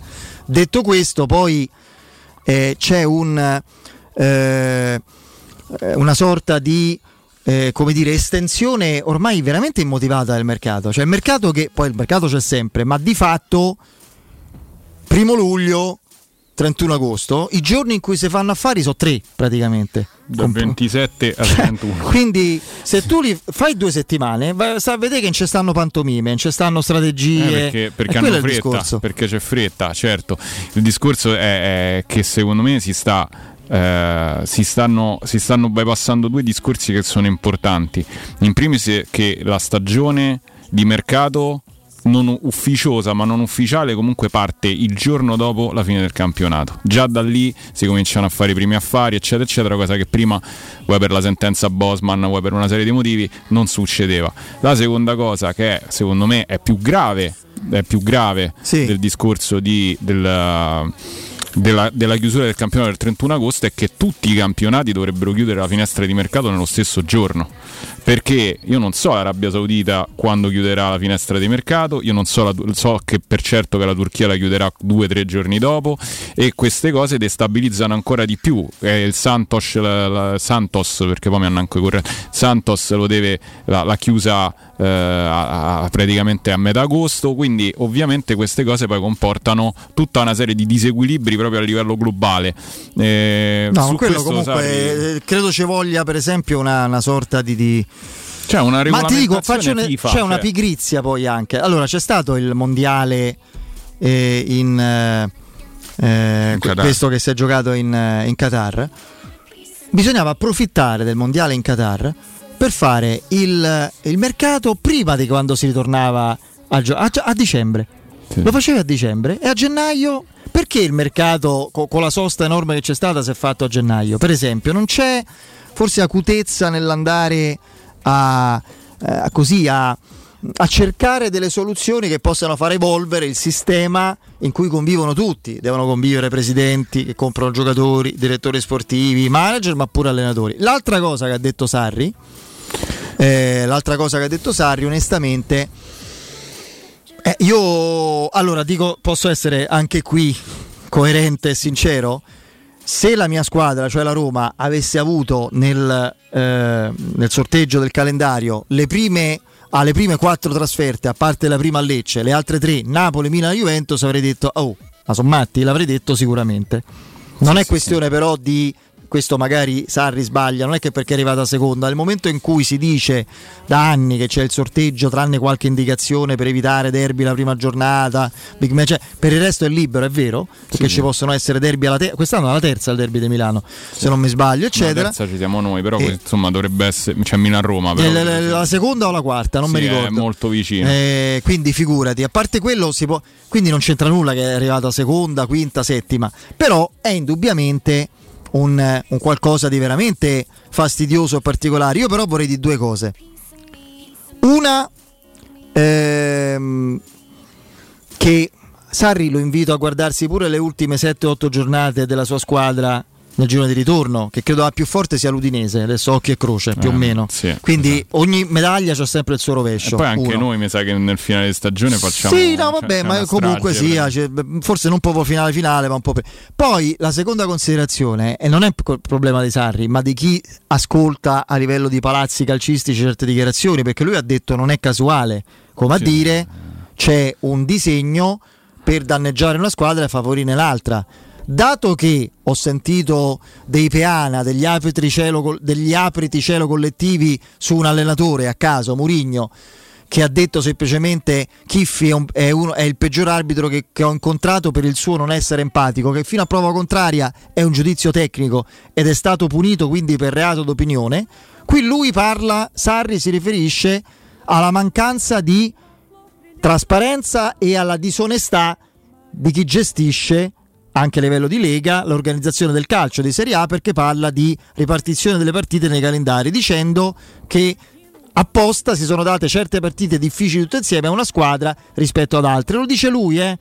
Non lo sto dicendo io. Può dirlo, nessuno glielo impedisce, perché ribadisco, come per Murigno, anche per Sarri non ci può essere reato d'opinione, ma chi deve gestire il codice di giustizia sportiva applicato al calcio e e, e, si, e chiaramente deve valutare quello che è un'eventuale sanzione per qualcuno che metta in dubbio la lealtà sportiva, eccetera. Se è punibile un, un tesserato che parla di un altro dicendo che è scarso, giudizio tecnico, quanto è punibile un altro tesserato allenatore che dice del sistema calcio Lega che, che non è trasparente quando si assegnano le partite? No, per me è una gravità inaudita perché tu sottintendi che ci sia un disegno eh, una sottotraccia di mm, manipolazione, eh, una sottotraccia di manipolazione del sistema, una, sotto, una sottotraccia di manipolazione del, del calendario dici che è pilotato il calendario, dici tutta una serie di cose. Lui ha detto statisticamente, ho sentito un mio amico che mi ha detto che era impossibile fare tre trasferte contro le prime tre, Inter, Milan e io. È un modo molto eh, parafiocco, diciamo così, di dire eh, che il calendario è combinato, c'è poco da, cioè, almeno per, come, per come la intendi, da, da come viene intesa dal, dall'esterno. Eh. E questa è una cosa che secondo me, se, se Mourinho per un, un'idea personale come è stata quella su Chiffi, una, una sua idea personale, reato d'opinione che non si punisce penso dal 1940 eh, ad oggi, 42, 42 esatto, adesso vediamo che cosa succederà. Io credo nulla perché poi lui si lamenta di, di una persona che, cioè, de, di, un, di, un, sistema, di un'entità, di, sì. un'entità, di un sistema di cui sì. sappiamo benissimo uh, chi sono i protagonisti, senza andarli ad elencare. E, e, quindi, insomma, è un po' come uno che si dà la zappa sui piedi. No, ma ti posso dire una cosa: invece, questo equilibrio, perché io, per esempio, della... non è che ho controllato, me ne frega niente il calendario de, dei condomini e però questa, questo discorso non lo sapevo, l'ha fatto lui eh, e se ne è giustamente lamentato da parte sua. Il discorso che ho fatto io del, delle ultime sette giornate, perché mi ci ha chiamato apposta un amico scandalizzato, tifosissimo ecco. come me, ha detto guarda non hai idea che partite c'hanno in fondo. Devo dire che trasferte così le prime quattro bilanciano un po', no?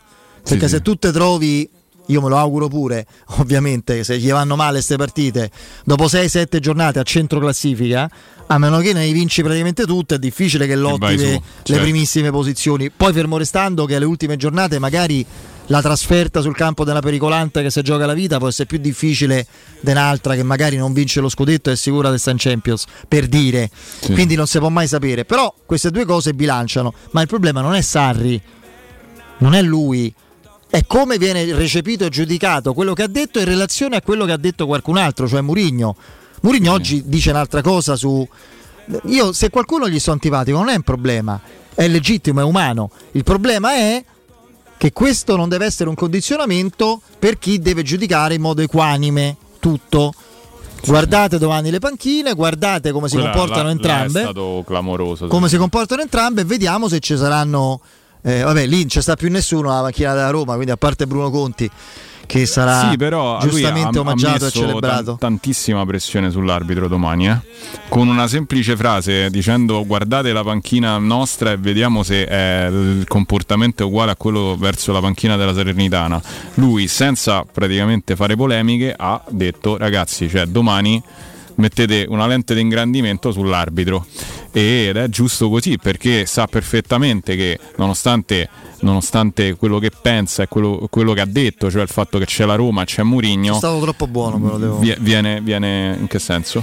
no no in questo giudizio su Sarri Ah, beh. devo, devo metterci una punta di Ancora. deve essere un pochino più perché dico al mister Sarri mister eh, cioè no no no ma mestierante in senso positivo. Mestierante mestierante vuol dire uno che sa fare il suo mestiere mestierante in senso negativo è una de- degenerazione del termine. Cioè se uno che mestierante vuol dire uno che lo sa fa originariamente eh, che si adatta a qualunque situazione. Al di là di questo al di là di questo eh, eh, io a Mister Sarri vorrei dire eh, insomma ultime sette giornate ridicole I- le, le partite dopo i- il mercoledì, martedì e mercoledì di Coppa sempre in casa Sì, eh, eh. può- il, il presidente non poteva pure sistemare le prime tre Oh, e dai. l'abbiamo detto. Cioè, io lo ha fatto dire. un lavoro che voglio- ha proprio T'ha fatto ha- un rigamino. ha fatto un ricamo e mo doveva fare pure dai su P- Posso allora andare ancora Sì, di sì. più?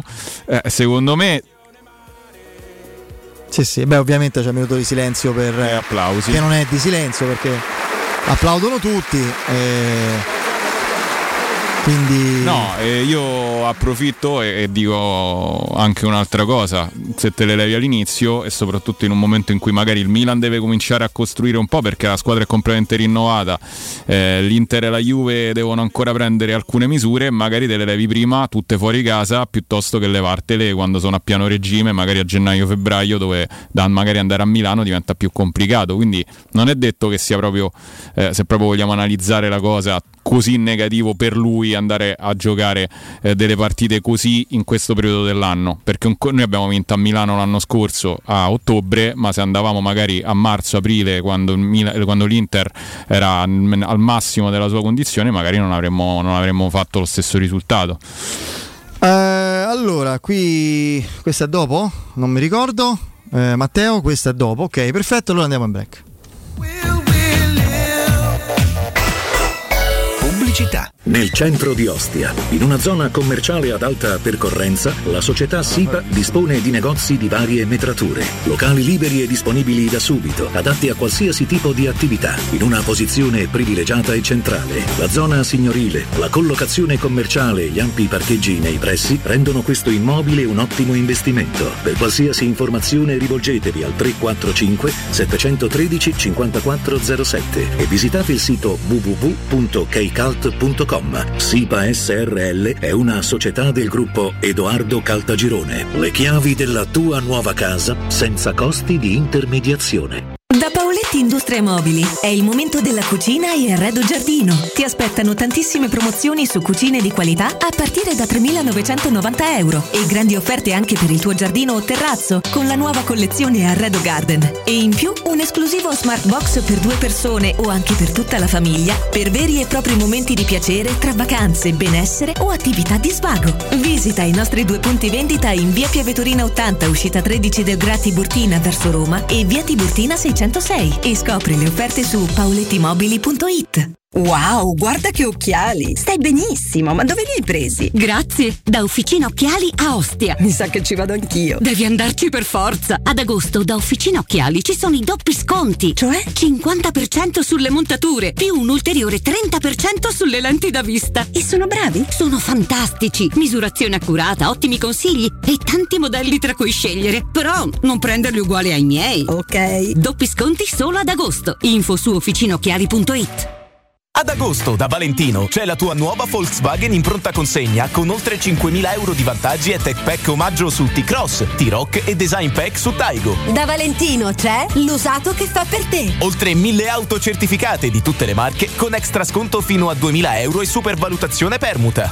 Valentino concessionaria Volkswagen. Agosto sempre aperti 7 giorni su 7. Dalle 8 alle 20 no stop. Via Tiburtina 1097, via Prenestina 911, via Tuscolana 1233. ValentinoAutomobili.it Occhio, anzi orecchio. Cartolinformatica e vendita, assistenza in tempi brevi e grandi offerte su cellulari, notebook e tablet nuovi e ricondizionati. Acquisto telefoni con rate a partire da un euro al mese. Per attivazioni Vodafone, Wind o Fastweb con ricarica automatica, la SIM è in omaggio. E acquistando un nuovo dispositivo, il salvataggio dati è gratuito. Cartolinformatica, in via Ottone Fattiboni 162. Info allo 06 52 16 229 e su Facebook Cartolinformatica Roma. C'è un solo posto in Italia dove puoi salire a bordo di un cinema volante, sfidare la furia dei dinosauri, diventare il protagonista di Assassin's Creed, giocare sulla neve tutto l'anno e rilassarti nella cinepiscina. È Cinecittà World, il parco divertimenti del cinema e della TV. Scopri tutte le novità su cinecittàworld.it. Quando Roma brucia, Nerone placa le sue fiamme. Nerone, l'amaro di Roma. Un gran liquore che racchiude in sé millenni di storia, arte e civiltà. Asciutto al palato, dal gusto pieno, che regala intense sensazioni. A Roma nasce Nerone, un incendio di sapore. Vuoi un materasso di altissima qualità ai prezzi più bassi del mercato? Se lo vuoi in memory di ultima generazione o con molle indipendenti, comodo e rilassante o ancora ortopedico dal sostegno deciso, vieni direttamente in fabbrica da Artigiana Materassi, la vera qualità made in Roma, con oltre 50 modelli da provare. I nostri grandi showroom ti aspettano in via Casilina 431A con garage convenzionato a soli 10 metri e in viale Palmiro Togliatti 901 dove c'è una grande insegna gialla. Info allo 06 24 30 18 53 o su artigianamaterassi.com. Teleradio Stereo 92.7 Teleradio Stereo 92.7 We're dancing, baby, under open skies. My heart is crazy. It tells me you're the one I should run. And the feeling goes on. Yeah, we fly into the night and fight the break of dawn.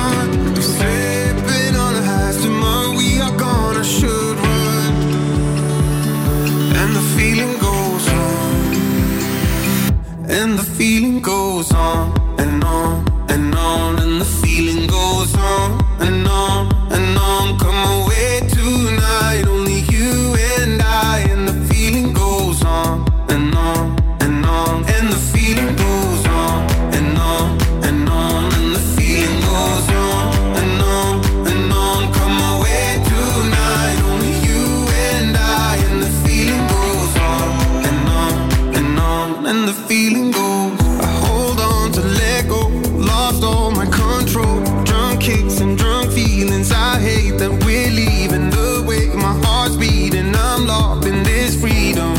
episodio da VAR, potenziale rigore per il Frosinone. Che calcio, ragazzi. Eh, questo se, se non ha preso con la mano prima il giocatore del Frosinone il pallone, questo è un calcio involontario ma pieno, proprio a un calcione in area di rigore che azzoppa il giocatore del Frosinone che poteva... Pre- eh, qui non prende chi è... Credo che... eh, aspetta, adesso vediamo. Cross Allora, dentro. Il, il dubbio è prima per un fallo di mano, se non c'è fallo di mano questo è rigore per Frosinone. Eh, un po'. penso che l'arbitro l'abbia assegnato. Eh? Sì, Questo è rigore. Calcio di rigore per Frosinone, andiamo a sentire. Ovviamente ovviamente anche il doppio appuntamento del sabato sera. C'è la Fiorentina e Inter Monza. Arui sul dischetto contro Meret. 6 minuti sul cronometro. Parte con il destro e fa 1-0 Frosinone. Spiazza Meret che aveva scelto il lato alla sua destra. Tira dall'altra parte. Vantaggio giallo-blu dopo 6 della Serie A. Ma non c'è più non c'è più religione. No, no, no, in realtà non ha più senso dire chi segna per primo perché sono tutte sparigliate le partite. Una volta quando si giocava in contemporanea c'era il famoso prosciutto. premio. No, no, che prosciutto, il vino. Il vino. vi- no, io mi ricordo. C'è il vino, le bottiglie di Il vino, vino, che lo sì, sponsor lì, anche legato al novantesimo di um, tutto il calcio minuto per minuto, dava al primo marcatore del campionato. Se portava a casa una carrettata de penso se era Stemio. Eh, qui, ormai, qui si dovrebbe fare il calcolo sul minutaggio. A giornata conclusa, chi è che ha segnato per primo? Esatto. Quello lo puoi fare. Per Però ora- comincia in salita il campionato del Napoli. Adesso poi magari vince 4-1, eh. anzi io me l'aspetto pure che, che possa ribaltarla. Però, sai, questo è un risultato parziale che adesso dà entusiasmo agli uomini di Francesco, sicuramente. Mm. E comunque non ha scelto di mettere Nathan dietro che è il nuovo acquisto, ha messo comunque Juan Jesus se non sbaglio, il Eh sì. 5. Quindi anche Che lui anche- non ebbe alla Roma, lui arrivò con, eh, No, con Luciano non- Spalletti. Non ha avuto, non ha avuto il piacere. Eh, però sì, insomma, mi sembra, mi sembra un Napoli abbastanza, abbastanza attendista, molto diverso da quello dell'anno scorso, ma del resto Rudy Garzia è molto meno, diciamo, eh, palleggiatore di Spalletti, ricerca molto di più la profondità. No, Eh, io onestamente corsi sai che, sai che ti dico Simone, penso che il, ehm, il calcio lo facciano principalmente ecco, i calciatori. Guarda qui che errore, per esempio, incredibile che fa il Frosinone senza pressione. Stava per combinarla grossa qui il centrale in un fraseggio senza pressione, sbaglia completamente l'appoggio col compagno di reparto che guardava dall'altra parte. Si stava inserendo Simen. Mi sembrava pure ci fosse fallo. E, la differenza la fanno, è chiaro, gli allenatori sono importanti, Spalletti ha dato un'impronta al Napoli eh, eccezionale nel- nella fluidità della manovra, nella riconoscibilità, negli automatismi, perché era una squadra che da, da Kim e Lobotka soprattutto in poi andava a memoria, però poi il discorso è sempre se è nato prima l'uovo o la gallina, senza la potenza di Osimen, senza quel genio di Parasveglia che infatti oggi non c'è, è infortunato, eh, senza Kim che è sembrato in un anno più forte di Koulibaly, eh, Napoli avrebbe vinto lo scudetto, la risposta è no. No, assolutamente Quindi eh, sono i giocatori che devono trascinarla pensare, sta basti squadra. pensare a come hanno battuto noi sia l'andata che il ritorno con due gol eh, clamorosi il primo quello quando Osimen è sfuggito a Smalling e l'ha segnato da posizione molto defilata e al ritorno quel cross eh, che lui ha Eh, stoppato questa e per esempio è una grande azione del Napoli. sì sì ma loro comunque Che- determinati automatismi credo che siano ereditati da- dalla E poi hanno un allenatore che è bravo a fare questo, a muoversi su uno spartito già riconosciuto. Non è un innovatore a livello tattico, Rudy Garzia lo conosciamo, no? Sì. Eh, alla Roma è stato soprattutto uno straordinario compattatore e motivatore in un ambiente, in una squadra Mamma mia, distrutta. quando arrivò era veramente c'era una macerie. situazione quasi un fuggi-fuggi lì. eh, Sabatini fu bravo a, a cedere al prezzo giusto giocatori sicuramente importanti, prendendone altri che ebbero un rendimento clamoroso. E quella era una squadra d'acciaio Sì, con sì. Benatia Castan dietro che non facevano tirare. Cioè la Roma non è che pre- non prendeva gol, non tiravano. non tiravano proprio Con eh, De Rossi e Pjanic e Strottman in mezzo finché è stato in piedi, era di gran lunga forse il miglior centrocampo di- d'Italia, poi con l'aggiunta di Nangolan. sì sì sì Nangolan e, Stro- Nangolan e Strottman vero che hanno giocato insieme credo quattro partite, non di più, perché poi si è fatto male Strottman in quella maledetta serata di, eh, Di Napoli, no? di Napoli, si fece eh, di Napoli. Coppa Italia.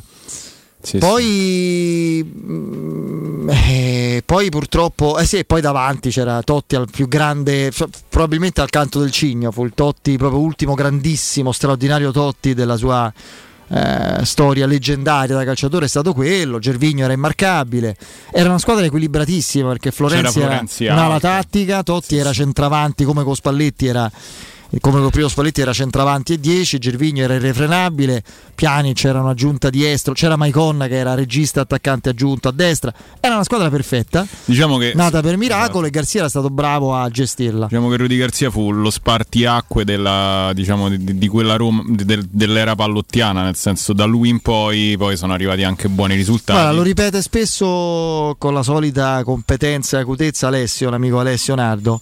Sì. La Roma dal 2011, praticamente dall'estate 2011 a quel maledetto eh, 26 maggio, beh, per noi ovviamente 2013, è stato un disastro Sì, nelle sì. scelte, nella gestione.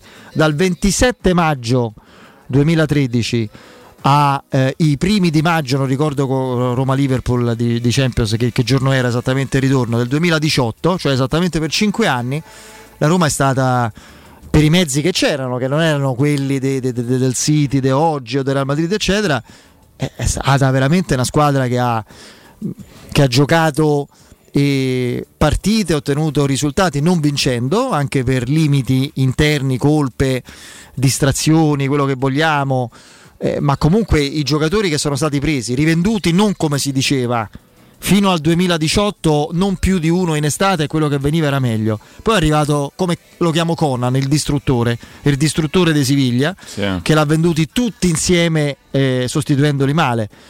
Cioè in due estati eh, Monci ha venduto Paredes, Salah, Rudiger, Alisson, Strottman e Nangolan. In due estati con la Roma che aveva il record del fatturato e i soldi della semifinale di Champions e vi ricordo i sostituti, non lo faccio perché beh, mettete a ride se vi ricordo che sono stati presi Cioric, Biandà, Moreno, Marcano, eh, eh, Olsen, eh, mia. Nzonzi, eh, Pastore, eccetera, eccetera, eccetera. Sì, tra Quindi- l'altro Strottman ceduto proprio all'ultimo. Senza poterlo sostituire, dopo no? Torino- Dopo Torino-Roma che ha giocato.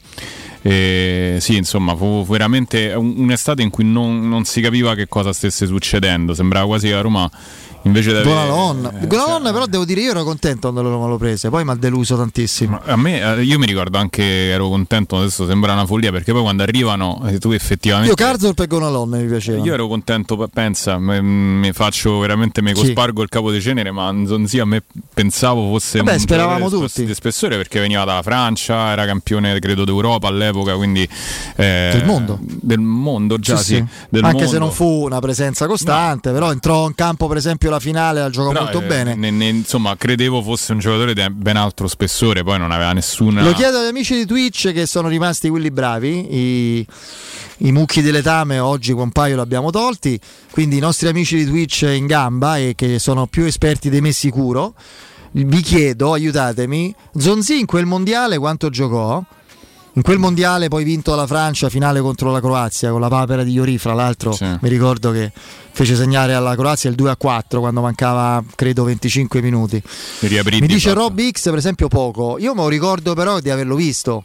Quanto più di Dybala per esempio all'ultimo mondiale che era praticamente Pen- penso che abbia cioè, ave- aveva comunque un centrocampo davanti fatto da, da da- comunque da, da giocatori di altissimo livello c'era Pogba nel suo una da titolare, scrive il PEC Eh, per sì, esempio. sì, sì, Solo eh. 20 minuti, possibile? Eh, No, credo che non, poi io rispondo, non, non doveva giocare al posto di De Rossi perché De Rossi era pressoché intoccabile, doveva giocare comunque no, sia in finale solo no, 7 minuti in finale, ha giocato No, di più. No, vabbè, comunque aveva fatto No, vabbè, Dybala 7 minuti in finale forse. Sì, Dybala sì, ha, fa- ha fatto di meno. E, e quindi ero contento perché comunque sia, sai, un campione del mondo, esperienza, eccetera, mi sembrava un giocatore. Io l'unico che da subito ho capito che, ma perché mi sembrava già un giocatore abbastanza arrivato al Paris Saint Germain, fu Pastore che non capì né la lunghezza del contratto. Che fu una cosa a 5 anni, un giocatore che comunque non giocava neanche più nel Paris Saint Germain. E quella sinceramente. Dicono non- pochissimo, boh. Non lo so, forse, Adesso- ho- forse mi confondo io. Io mi ricordo un giocatore, lo controllo. una da titolare e quattro da subentrato. Vabbè, comunque dai. Comunque era, die- diede il suo ma contributo. adesso al di là della Francia, lui comunque in Liga era stato un giocatore, ha giocato in Premier e in Liga al Siviglia. Dal Siviglia. Cioè, onestamente mi sembrava. eh, la- il problema dei Monci era sempre lo stesso, che quello che, che ha portato alla rovina, non lui che sta benissimo. Eppure se state è stato bene, animaccia sua, grazie a. Taylor, grazie a Taylor. Il problema di Monci che ha trasferito alla Roma era la sua definizione di occasioni di mercato. Le occasioni di mercato vanno bene se sono all'interno di un'esigenza di mercato. Sì, sì. Cioè non è che tu devi prendere Malcolm, che poi viene dirottato a Barcellona, Malcolm non ci sta più, prendiamo Zonzi. Perché? Perché in occasione c'era lui. E ho capito, oh c'è un'occasione, ho trovato un lubrificante per auto favolosa, cioè la devo prendere, ah non la posso più prendere, vabbè facciamo così, prendo un nuovo, ma, eh, un zerbino. nuovo rivestimento, Sì, nuovo sì. rivestimento per la tappezzeria. Che c'entra? Sì, e sì. quello è il discorso. E, e com- quella era la- il navigare a vista che portò la Roma a non avere reale programmazione. E... Ah, ok. Va bene, va bene questo. Comunque l'hanno giocati pochi. Una ne ha fatta 90, ecco, una ne ha fatto 90 minuti. Parliamo di Zonzi. Ok. Vabbè, comunque era, era un comprimario, però un pochino e... Va bene. Con la Croazia, infatti, mi ricordo di averlo visto per un bel po', Sì, 35, sì, no, quasi fe- 40 minuti. Fece il suo. Una partita 90, insomma, dai, in quella squadra, ragazzi, la Francia, eh, cioè, la squadra B o addirittura C della Francia mette impressione. Sì, sì, fa no, impressione, ma, all'epoca già allora centrocampo sì, sì, grazie. impressionante. Gra- allora- ma, Ehm, eh, la casetta non è convocato mai, è uno che qui in Italia magari avercelo, io, non è possibile prenderlo, ha fatto tornato a Lione, ha fatto 20, 20, credo, 26 26 gol. 20, la co- 26 ha vinto la, comunque è arrivato credo abbia vinto proprio la classifica marcatori e è un po' se tu ci pensi Fede è un po' anche il discorso di Paredes no? non un'ottima stagione un mondiale giocato lui ha perso il posto per Enzo Fernandez però comunque ha fatto alcune partite buone eccetera è ovvio che Paredes noi lo conosciamo perché l'abbiamo già visto alla Roma però insomma se Paredes fosse arrivato non avendolo mai visto alla Roma, tu vai a, io in quel, in quel momento pensavo questo è un giocatore che comunque ha giocato ed è campione del mondo, quindi anche al discorso che si unisce alla tecnica eh, di personalità a livello ambientale eccetera ha sicuramente un'esperienza maggiore no? quindi per questo all'epoca Nzonzi non mi dispiacque ecco, come, come acquisto. Poi eh, ne avesse preso uno eh, perché ne avesse preso uno Monci del giocatore che poi alla fine è rimasto nella storia della Roma eh, avre- avrebbe fatto sicuramente meglio. Sarebbe stato veramente un, un boia secondo me anche per il discorso di come ha ritirato. No no ma Cioè, la- poi nel senso che ha, lui ha ha- ammazzato no, letteralmente lui sì, ha- sì, l'ha cioè, distrutta. si ritirò Totti fecero, fece fu, fu un periodo Vabbè, lì anzi, lì, Sì, qua- fu lì fu quello incaricato a- appena arrivato di dire apertamente a Totti una cosa che peraltro c'era scritta nel- nell'ultimo contratto firmato dal, dal capitano, ma che evidentemente per rispetto profondo nei confronti dell'uomo, del fuoriclasse inimitabile, del simbolo, andava con più accortezza specificata meglio, cioè Francesco è, è finita. Eh, però mh, lì mi deluse molto il fatto che magari apertamente non lo disse nessuno a Totti prima, aspettavano l'ultimo arrivato che lo diede come, come uomo frontman della società glielo disse. Quindi poi il problema non fu quello, il problema fu tutto il resto, quello che combinò. Io ribadisco, Monci prese una Roma in semifinale di Champions e con eh, quei soldi e le cessioni precedenti, eccetera, eccetera, e gli investimenti fatti, oculati in quegli anni precedenti, la Roma era al record di fatturato della sua storia e con un bilancio sostanzialmente sano. Guardate, la Roma a livello di bilanci cosa è stato dal eh, praticamente da, 2018. da- dal 2019 19 dal 2020 che è il primo senza Champions ad oggi in tre anni il- proprio una, una successione di orrori cioè troppi errori troppi errori sul mercato e mancati ricavi al di là del trend dei giocatori che è mancato oppure è stato fatto male il la vera piaga il vero limite di tutta la Roma americana quella precedente e questa è l'assoluta mancanza di che dobbiamo dire di competenza a questo punto? Sai, te- di efficacia cioè, nel la- settore la- commerciale perché i ricavi non ci stanno. che se lo vogliamo chiamare fallout di tutta questa storia, cioè le, le scorie sono arrivate fino a quest'anno, fino a Biandà e Cioric, che sono gli ultimi due di quella, di quella infornata. Da, da contratti clamorosi che abbiamo, che abbiamo dato, insomma, di cui ci siamo liberati e che venivano praticamente non so che cosa abbiano fatto a Roma negli ultimi due o tre anni. Addirittura hanno scritto dei messaggi di ringraziamento, ma di cosa? No, guarda, beh, partite che- l'attività social dei Cioric è ai limiti, no, ma forse nemmeno ai limiti del delirante. Cioè, mm, grazie Roma di Eh, cosa? Cioè, no, no, cosa hai fatto? Cioè, a un certo punto aveva, c'era stata una partita, forse la vittoria in Coppa Italia della Roma Primavera, forse può essere questa. Sì. Lui fa un post sui social e dice ecco la mia squadra che ha vinto, e manco sanno chi sia, non è che si allenava là. Mm, Non so se forse si è allenato qualche, qualche periodo nel campo della primavera, non lo so. E oppure sì, ha detto eh, comunque sia altre cose che, legate al- al- alla sua passione per la squadra. cioè, par- ne parlava come di un giocatore in attività. Come di un giocatore esatto, in, in, a dire in di, piena- di- a dire di, di Tiago Pinto, lui e, eh, lui e appunto Biandà, ma soprattutto lui, poi anche recentemente l'ha fatto Galles Perez, hanno rifiutato qualunque destinazione. Qualcuno di loro ha preferito fare, diceva sostanzialmente Tiago Pinto, quasi il pensionato d'oro, eh, pur Sì, di sì, sì, ma- fare il calciatore. Quindi quando è così è proprio una mancanza di rispetto verso se stessi, oltre che un problema per la società, insomma. Ieri è uscito anche il discorso ma- della chiusura che io ho letto da Angelo Mangiante di Marcos Leonardo che sembrerebbe praticamente sì, definitivamente, definitivamente abbandonato come almeno per pista. quest'estate. No, ma eh, lì eh, io credo che lì il Porto abbia detto, eh sì, il Porto, il Santos abbia detto che sto ce lo teniamo perché dobbiamo provare a salvarci. Molto semplice. Sì, Eh, quindi- credo che sia credo che, che- che- che se, ne se ne riparlerà a gennaio. Non ho, non ho fonti perché lo, che, che- no, sai, telefonate o cose. So solo che la sensazione è che in questo momento sia, sia- sia andato. Con enorme dispiacere perché secondo me eh, insomma era, era un, un ottimo profilo. Eh, mi sarebbe ci- piaciuto, ci affidiamo alla serenità di Murigno arrivato a questo punto Sì, che, che ci dà quando pensa a un centravanti per l'immediato, io non credo proprio pensi a Marcos Leonardo. Credo che non potrà più pensare a, a, a Zapata perché quello che è successo eh, a Touré dell'Atalanta lì fa sì ah, che Zapata chiuso- debba rimanere. Cioè, Sì, io no, credo. C'è da dire che la Roma non è proprio fortunata, eh, perché ogni, Sì, ma- vo- sì, no, quello è vero. eh, cioè, ogni volta che mh, si prende magari la possibilità, cioè si, si paventa la possibilità di prendere un giocatore, basti pensare, non lo so, Wash, eh, Marcos Leonardo arriva al Chelsea, si rompe davanti in Kunku, prende Washington, no? Eh, e perdiamo comunque la, la necessità di- del Santos di, di monetizzare e quindi Marcos Leonardo diventa, eh, non diventa più indispensabile cederlo e perdiamo la possibilità di prendere eh, Marcos Leonardo almeno temporaneamente.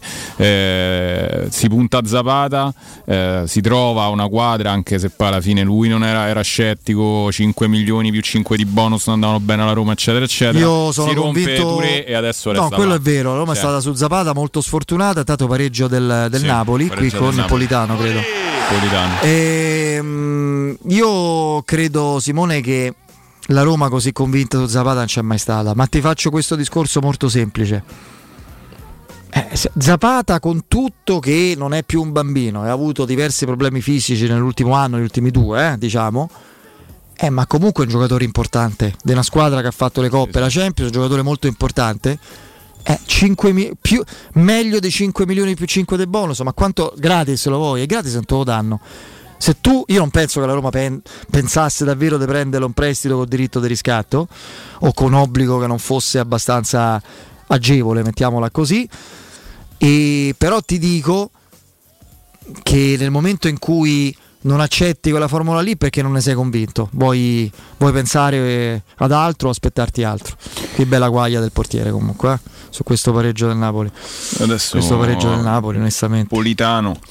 E, e quindi niente, insomma, secondo me eh, questo è il discorso. Cioè, su Zapata, diciamo che la Roma, come ha detto oggi Mourinho giustamente, è stata più fortunata nella ricerca di alcuni settori del Sì, sì. campo e molto È sfortunata. stata molto brava molto e sfortunata. tempestiva. Sì, oddio, te Poi, posso dire un'altra eh, cosa? Su Scamacca e Morata magari Ha è messo- stata anche meno ecco, tempestiva. Non è stata tempestiva su. No, non è che non è stata tempestiva, è stata autolesionista su Scamacca, folle. Il solito discorso che ho fatto rompendo i timpani, ormai non Guglielmo, i timpani degli ascoltatori. eh, sul discorso della follia di immaginare che si potesse arrivare in prestito a un giocatore della squadra di Premier. Morata ci ha provato, è durata un giorno, per- a parte quelli che continuano, hanno continuato a scriverne per mese, un, un giorno è durato Morata. Quando sono stati spiegati i numeri a Tiago Pinto, alla, alla Roma, finito Morata. Eh, poi c'è stata, quindi poi col ritardo dettato da Morata, sei andato tardi da Marcos Leonardo, quando loro già stavano cedendo a tre giorni dalla fine del mercato in entrata del Brasile Washington e con una situazione disperata di classifica, tant'è vero che adesso hanno deciso di non venderlo sostanzialmente, perché altrimenti vanno un bico due mesi d'anticipo. E se l'avessi fatto prima non perdendo tempo su Scamacca saresti forse arrivato prima su Marco Leonardo, prima di una situazione così compromessa l'avresti preso.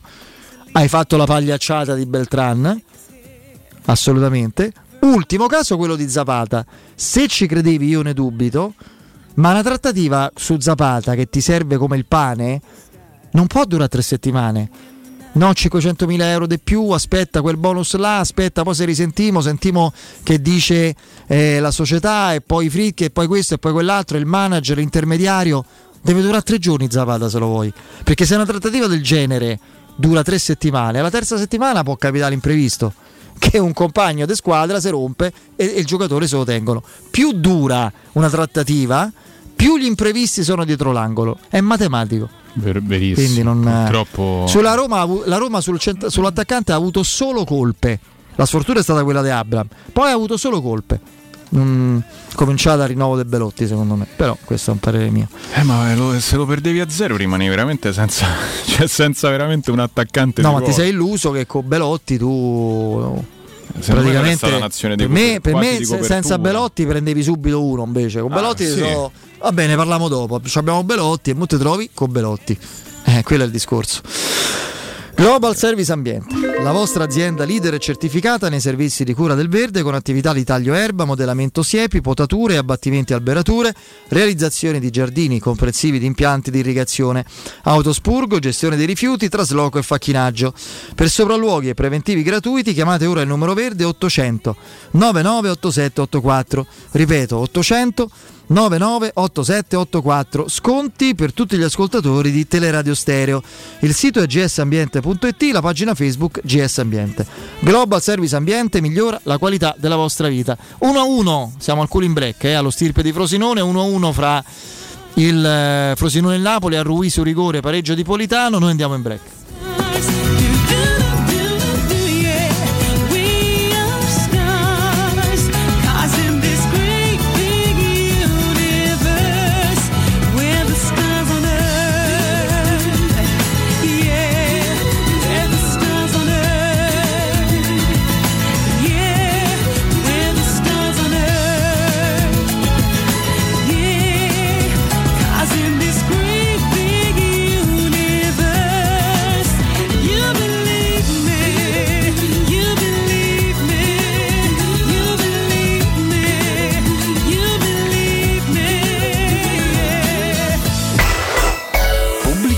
In 35 anni ne abbiamo viste di auto passare e dal 1987 i nostri clienti ci scelgono perché parlano con persone attente, esperte e disponibili. GM Autoricambi, i migliori prezzi in assoluto, disponibilità di ogni articolo richiesto, pagamenti online e consegne gratuite per le officine. Mettici alla prova gmautoricambi.com e riparti a tutto gas.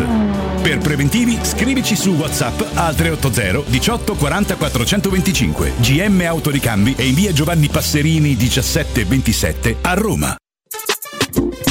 Stefano Gomme è il mio gommista Per gli pneumatici è il primo della lista. Anche al motore adesso pensa Della piccola meccanica non faccio senza. E caro amico non è finita Fai a noi pure centro revisione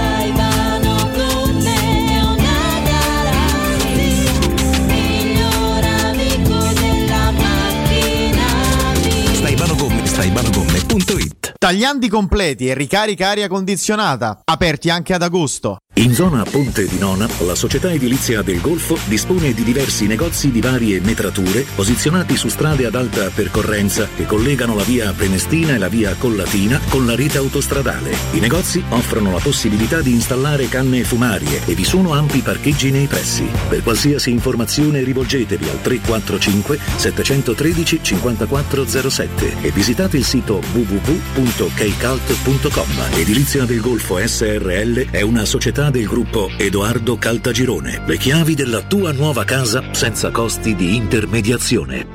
Quale altro ascoltatore vuole approfittare delle super offerte delle zanzariere Z-Screen, le più acquistate a Roma, fino al 31 agosto, oltre all'offerta fine stagione, è attiva la promozione bonus zanzariere, con la possibilità di recuperare fino al 50% della spesa in 10 anni grazie alle detrazioni fiscali. Il tutto con la garanzia soddisfatto o rimborsato. Chiama subito l'800 196 866 o visita il sito zanzaroma.it. Z-Screen, la super zanzariera con un super servizio e una super garanzia. Quest'inverno non usare la caldaia a gas, ma il climatizzatore classe A tripla più 9000 BTU per un risparmio del 50% in bolletta. Approfitta dell'eco bonus con lo sconto in fattura del 65%. 570 euro in 24 rate a tasso zero, compresa IVA, installazione e 10 anni di garanzia. Showroom a Roma in piazza Carnaro 28 e Viale Marconi 312. Climanetonline.it baffolona è la regina delle carni. Vieni a gustarla alla locanda Baffolona. Ti aspetta una gustosa baffolona e altri tagli di carne, primi e dolci fatti in casa e un servizio macelleria con le carni per le tue grigliate. Puoi gustare tutto nel grande spazio all'aperto e vedere tutte le partite nel nostro giardino. Locanda Baffolona a Ciampino in via dei Laghi 12. Info allo 06 8893 0114 o su locandabaffolona.it. Chiusi dal 7 al 20 agosto. Riparti con un prestito facile e veloce grazie a Professione Quinto Finance Solutions, la cessione del quinto riservata a tutti i dipendenti anche in presenza di disguidi finanziari. E per pensionati fino a 89 anni, tassi in convenzione INPS e senza documentazione medica. Puoi richiederlo anche da casa tramite SPID o firma digitale. Numero verde 800 031 551 o professionequinto.com. Fogli informativi su professionequinto.com. Che mobili da giardino! Ma dove li hai trovati? Da Arredamenti Pignataro e tutto in pronta consegna. Questo ombrellone è fantastico e il salotto in alluminio è davvero originale. Da Arredamenti Pignataro troverai sconti eccezionali su tutti i mobili. Arredamenti Pignataro lo trovi al chilometro 12 e 500 della via Aurelia, uscita numero 1 del GRA. Visita anche il sito di vendita online pignataroshop.com. Offerta del mese: ombrellone in alluminio a braccio, misura metri 3x3 a soli 299 euro. Chiuso dal 14 al 20 agosto. Teleradio Stereo 927.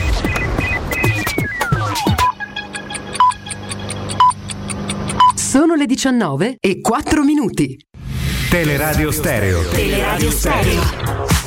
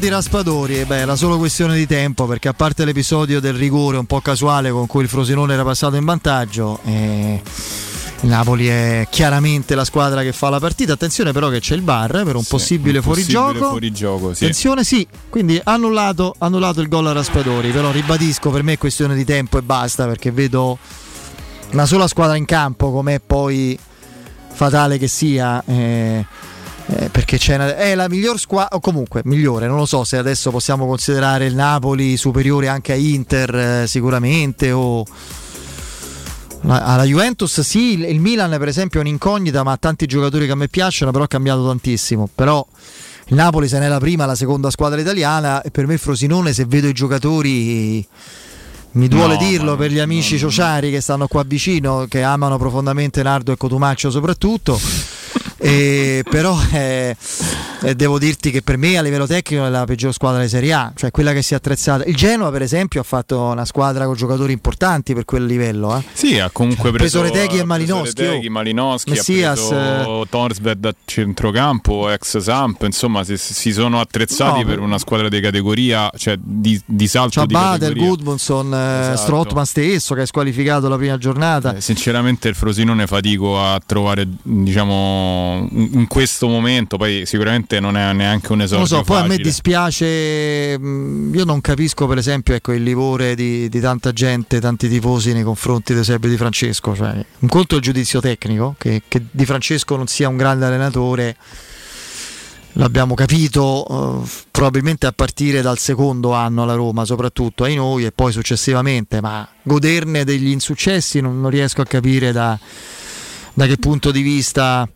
eh, se ne voglia Ah, sì, parlare. anche perché poi insomma con la Roma ha, ha avuto più di insomma si è, si è lib- Eh, cioè, ha, però, raggiunto ecco, il traguardo più appunto, alto a livello mm, europeo, prima della vittoria in della conference. vittoria in conference Non ri- eh, tutto sommato anche la finale d'Europa League No, ha voluto dire qualcosa. superiore a- secondo me Sì, anche se siamo arrivati a un filo proprio dal, Eh, vabbè, là- dal successo, poi qualche signore scarsamente provvisto dei capelli ha deciso in altro modo. sì, sì. Ma comunque sia, a parte di Francesco, a parte quello che si pensi di lui, a volte anche le scelte mi rendono perplesso. Cioè, tu vieni da quattro esoneri consecutivi in poco tempo, in nemmeno tre anni. Il- quello alla Roma, alla Sandoria l'anno dopo, Cagliari subito al Cagliari e al Verona. In tre anni, quattro esoneri. E, e tu non riparti in Serie A dalla squadra meno attrezzata, che, che- che se va bene arriva penultima forse.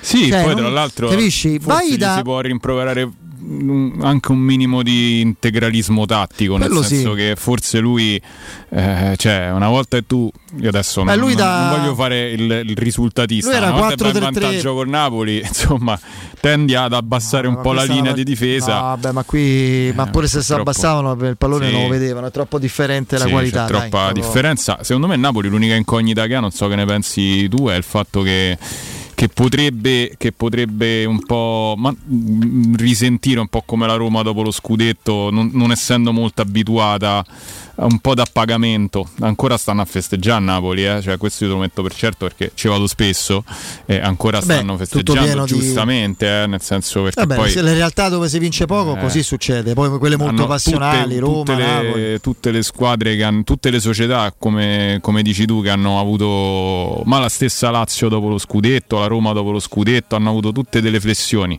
Napoli secondo me a livello qualitativo è sceso di poco rispetto allo scorso anno se si esclude la cessione di Kim e, e soprattutto la partenza anche di Spalletti che insomma adesso allenerà l'Italia però eh, è comunque sia un fuori classe della panchina eh, rispetto Attenzione, a Rudy. Garcia Ah no, No, semplicemente no, non semplicemente ha, mollato il problema. Sì. sembrava un problema muscolare per come si era. e, e quindi, e quindi potrebbe, potrebbe pagare l'unica cosa che appunto potrebbe un po' pagare lo scotto come tutte le squadre che non sono abituate a, a vincere, a vincere spesso io mi ricordo il racconto di, di Nesta quando disse adesso noi abbiamo vinto la Champions l'anno prossimo ce lo facciamo con la io gioco difensore centrale con la pipa in bocca dopo un anno che era arrivato dopo un anno che era arrivato a, a Milano e lui disse che gli comprarono Stam per metterlo subito in difficoltà quindi quelle sono realtà che sono abituate a vincere e, e questa invece magari l'unica incognita a livello proprio di rosa, a livello proprio di approccio può essere quello mentale. Ecco. Probabilmente sì. Allora, tornando a Murigno, a proposito vi preannuncio che noi dopo il break delle 19.30 saluteremo e vi faremo riascoltare perché magari qualcuno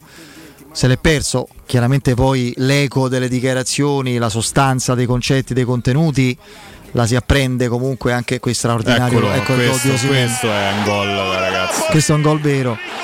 Tra l'altro Di Lorenzo resiste a un tentativo di fallo, serve Osimena a centrale che sfonda la porta. No, Sì, sì, l'ha buttata letteralmente giù. questo è un gol veramente da centravanti da 100 milioni perché, perché veramente sen- sen- senza nemmeno guardare la porta, semplicemente sentendola, colpisce di prima intenzione, piena. E un po' alla Batistuta a Verona, nel senso che non è angolato, ma tira talmente forte che il portiere deve pensare prima a scansarsi che, che a parare, come Ferron a No, ma Verona. non la- credo che il portiere non abbia avuto neanche Non l'ha tempo vista? di reazione. No, cioè, perché è non- talmente forte, qui lo rivediamo. parte Intanto è bravissimo. Che è mm, veramente Di sceso Lorenzo. bene, poi palla indietro. Mamma mia, mamma mia. Questo è un centravanti, ragazzi. Questa è una botta, questi sono- e questi erano i gol di Batistuta. Sì, questi erano i gol sì, di Batistuta. sì. No, ma con una mia, cattiveria, ragazzi, non collo pieno d'incontro. Così si tira a pallone, si tira di collo. Lì mi sono immaginato un flashback di domani. Di Sharawi che Ter- a terzo, giro. no, no, Però no. Sharawi No, che, che- che se meriti. quella palla arriva magari a Belotti, Eh, la vabbè, stoppa dai. un paio di volte, non credo che abbia quella rapidità di esecuzione. Speriamo bene perché anche Mourinho oggi ne ha parlato, mm, insomma, non oggi, ma nella conferenza, nella intervista che fece disse che insomma, eh, un'intervista con al Corriere dello Sport disse che vedremo un altro Belotti, vedremo A domani. proposito di, di Murigno, dicevo, poi sentirete la, la conferenza dalle 19.30, eh, la risentirete integrale anche se poi i concetti li avete visti su, nelle varie applicazioni, sulle varie home page, eccetera, eccetera. E mm,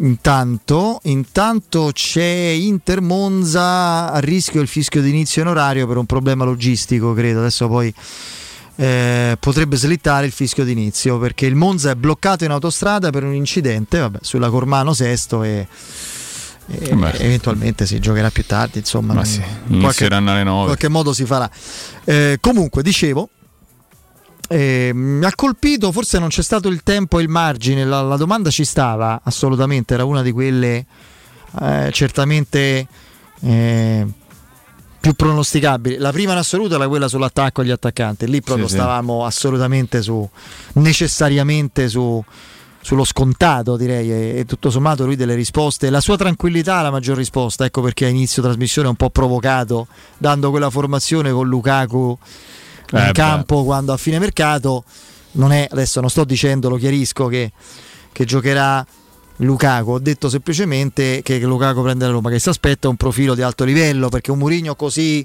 placido e pacificatore mi sembra abbia avuto delle rassicurazioni. Perché uno deve mettere mi piace alla notizia del Monza bloccato in autostrada, 213 mi piace la notizia, queste cose dei social le capirò mai, ma perché devi mettere cuore, mi piace 216 su una eh. notizia? Cioè, qual è, qual è il qualcosa che ti fa piacere la notizia? Vabbè, comunque, detto questo, eh, mi ha colpito la domanda che ci stava sui centrocampisti nuovi, in particolare gli ultimi due arrivati. È un caso, mi chiedo, ti chiedo, ti coinvolgo ovviamente questo spunto e questa riflessione, che lui si sia soffermato soprattutto su Paredes e di quanto gli piace come regista con quelle caratteristiche lì. Su Renato Sanchez ci è tornato dopo, è un 8, è uno vero, eccetera, però si è dilungato molto su Paredes. Come a dire, intanto parto da lui, Renato Sanchez va recuperato. Io so più a me Paredes piaceva anche quando stava alla Roma, quindi l'ho ripetuto tante volte. Renato Sanchez è un giocatore che mi intriga da matti. È come una- ragazzi, è come un biglietto da lotteria 50 e 50. Speriamo che ogni tanto la, la fortuna o la sfiga si dimentichi di noi. Se è il 50 giusto, come direbbe Piero Turri, Esatto. la Roma c'ha un centrocampista potenzialmente fra i più forti del campionato. eh. Ma allora Paredes è un giocatore estremamente diverso da, da quello che abbiamo perso, perché Matic è un giocatore posizionale, eh, era per quanto mi riguarda. Il signor Matic ormai. Il signor Matic eh, era un giocatore estremamente posizionale, mentre, mentre Paredes è un giocatore che alza la testa, magari un, sembra avere un tempo di gioco in meno, un tempo di gioco in più, cioè nel senso nello stoppare, ma in realtà eh, ha un modo di verticalizzare molto più incisivo rispetto ai centrocampisti che abbiamo noi, magari non vedremo più quel giro palla infinito tra i centrocampisti, magari avremo uno, una, una, bussola che può aiutare un po' di più a, a far girare il pallone e a dettare i tempi, a un mediano che è più regista e quindi questo è, un, è, una cosa che forse a Murigno mancava e, e, che a Murigno piace.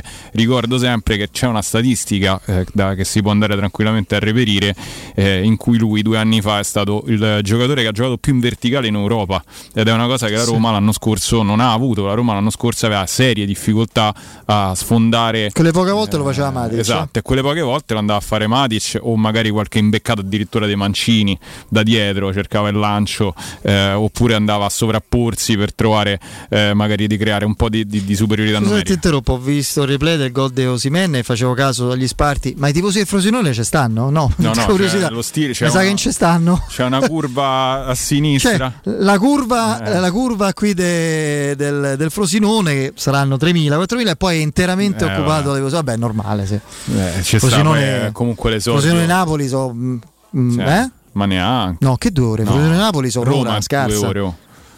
Forse un'oretta, è proprio scarsa, se vai piano un'ora. Sì. È un esodo praticamente. Sì, sì. Quindi no, Paredes è, è, è, è, normale che gli piace perché è un profilo di giocatore che nel gioco della Roma, che non è velocissimo, può, può fare veramente la differenza. Secondo me lui piano piano si imporrà. Perché, perché soprattutto come lui ha detto a livello di testa gli piace molto come ha approcciato il suo arrivo. Dice magari un po' indietro perché si è allenato. Chiaramente eh? deve. Ma di testa lui c'è, nel senso che comunque è un. È, e poi c'è un discorso da non sottovalutare. Lui è un acquisto definitivo. E, e Mourinho ha spesso sottolineato il fatto di quanto sia differente un prestito rispetto a un acquisto definitivo che viene coinvolto in toto nel, nel, nella famiglia, nel, nel, sistema Roma, eccetera, eccetera. Quindi ci sono tante variabili che possono che, che piacciono. Voglio rispondere a Forza Roma 8877. Mi coinvolge, mi dice Federico, tu ci credi alla possibilità che Lukaku venga alla Roma o è fantamercato? Ehm. Allora, intanto quello che è importante è ciò che crede e pensa eh, Giuseppe Murigno e ribadisco la sua se- profonda serenità su questo tema dell'attaccante mi ha fatto pensare, mi ha instillato questo piacevolissimo dubbio che poi ho provocando eh, sì, sintetizzato sì. in quella formazione dove ho messo Lukaku. Se mi chiedete Lukaku giocherà con la Roma quest'anno, io dico no. Però se la domanda è è impossibile che giochi con la Roma quest'anno, fino a um, qualche giorno fa, pochi giorni fa avrei detto sì, è impossibile. Adesso dico al 90% è impossibile. Sì, io pure credo che sia per Cioè, motivi. questo è il concetto. Io credo che alla fine la Roma in questo segmento finale di mercato o riesce in una situazione del genere, perché tu lo porti con una formula che ne so, non in prestito, magari oneroso. Eh, con, come il leasing, come le macchine, prestito sì, sì. biennale, eh, eh, diciamo strutturando il, l'investimento, come prese Morata la Juventus a suo tempo, poi doveva eh, la maxi rata finale, come le macchine se la paghi esatto, la restituisci. Guarda, su Lukaku la cosa che mi fa propendere per il no, sai qual è? La volontà del giocatore. Questo è uno che non è voluto rimanere all'Inter eh, quasi campione d'Europa, cioè per dire, no?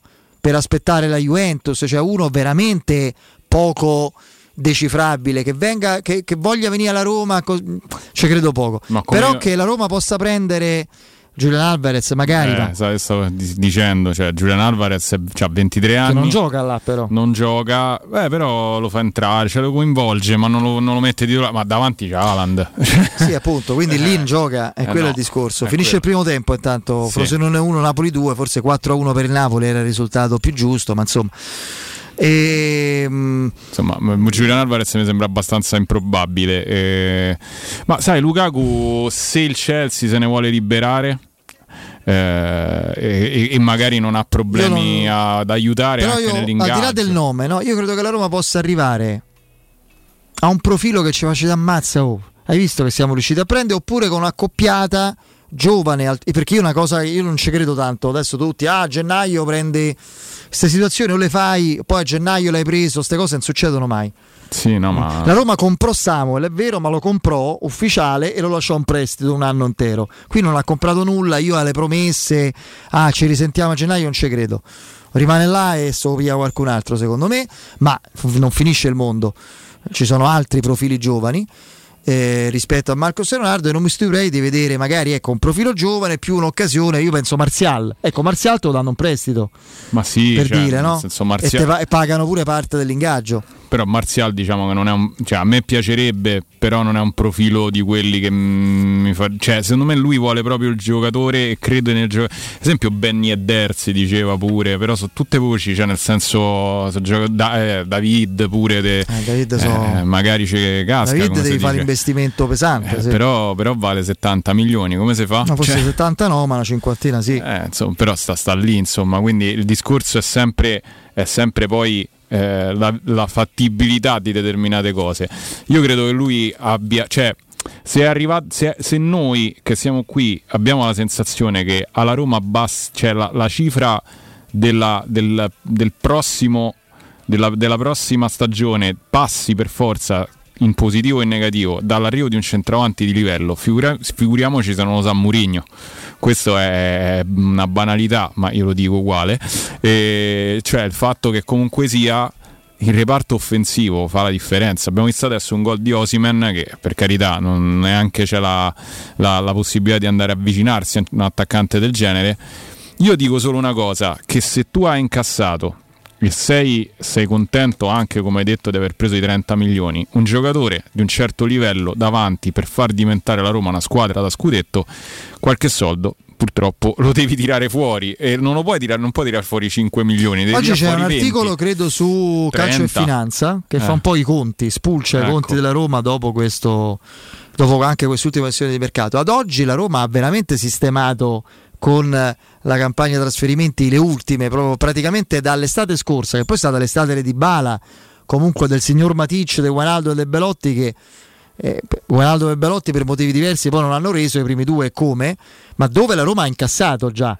Ha incassato, ha introitato, ha speso 7 e ha incassato tanto, poi con la cessione di Zagnolo e poi questa. La Roma ha oltre 60 milioni di impatto positivo sul bilancio, quindi adesso io mi devo aspettare che 25 complessivi per giocatori che a bilancio siano compatibili con chi è andato via e con quanto pesa a bilancio li possa prendere magari un impresa cioè, sarà così ma l'ha detto la Roma cioè Mourinho ha smascherato tra virgolette mi è stato assicurato che sarà così Sì, sì, ma deve essere. cioè, poi ci possiamo dividere il botto uno solo oppure due di cui uno eh, utile e un giovane di prospettiva. Io preferirei il giocatore alla Dybala 1, certo, centravanti e se avresti quello X di grandissimo livello con Sono Dybala, d'accordo. con Esciarawi, con Belotti più Sorbacchi ne sarebbero i due però già saresti comunque attrezzato bene. Sì, sì, no. Fino a eh, che ritorna Abraham. Julian Alvarez, adesso si fanno tanti, Tanti nomi, adesso ovviamente stanno uscendo come i Beh, funghi. ma io ti dico, chiaro che c'ha 31 anni, 32, la Casette, prima abbiamo detto, Sì, è un profilo- la Casette è un giocatore straordinario, eh,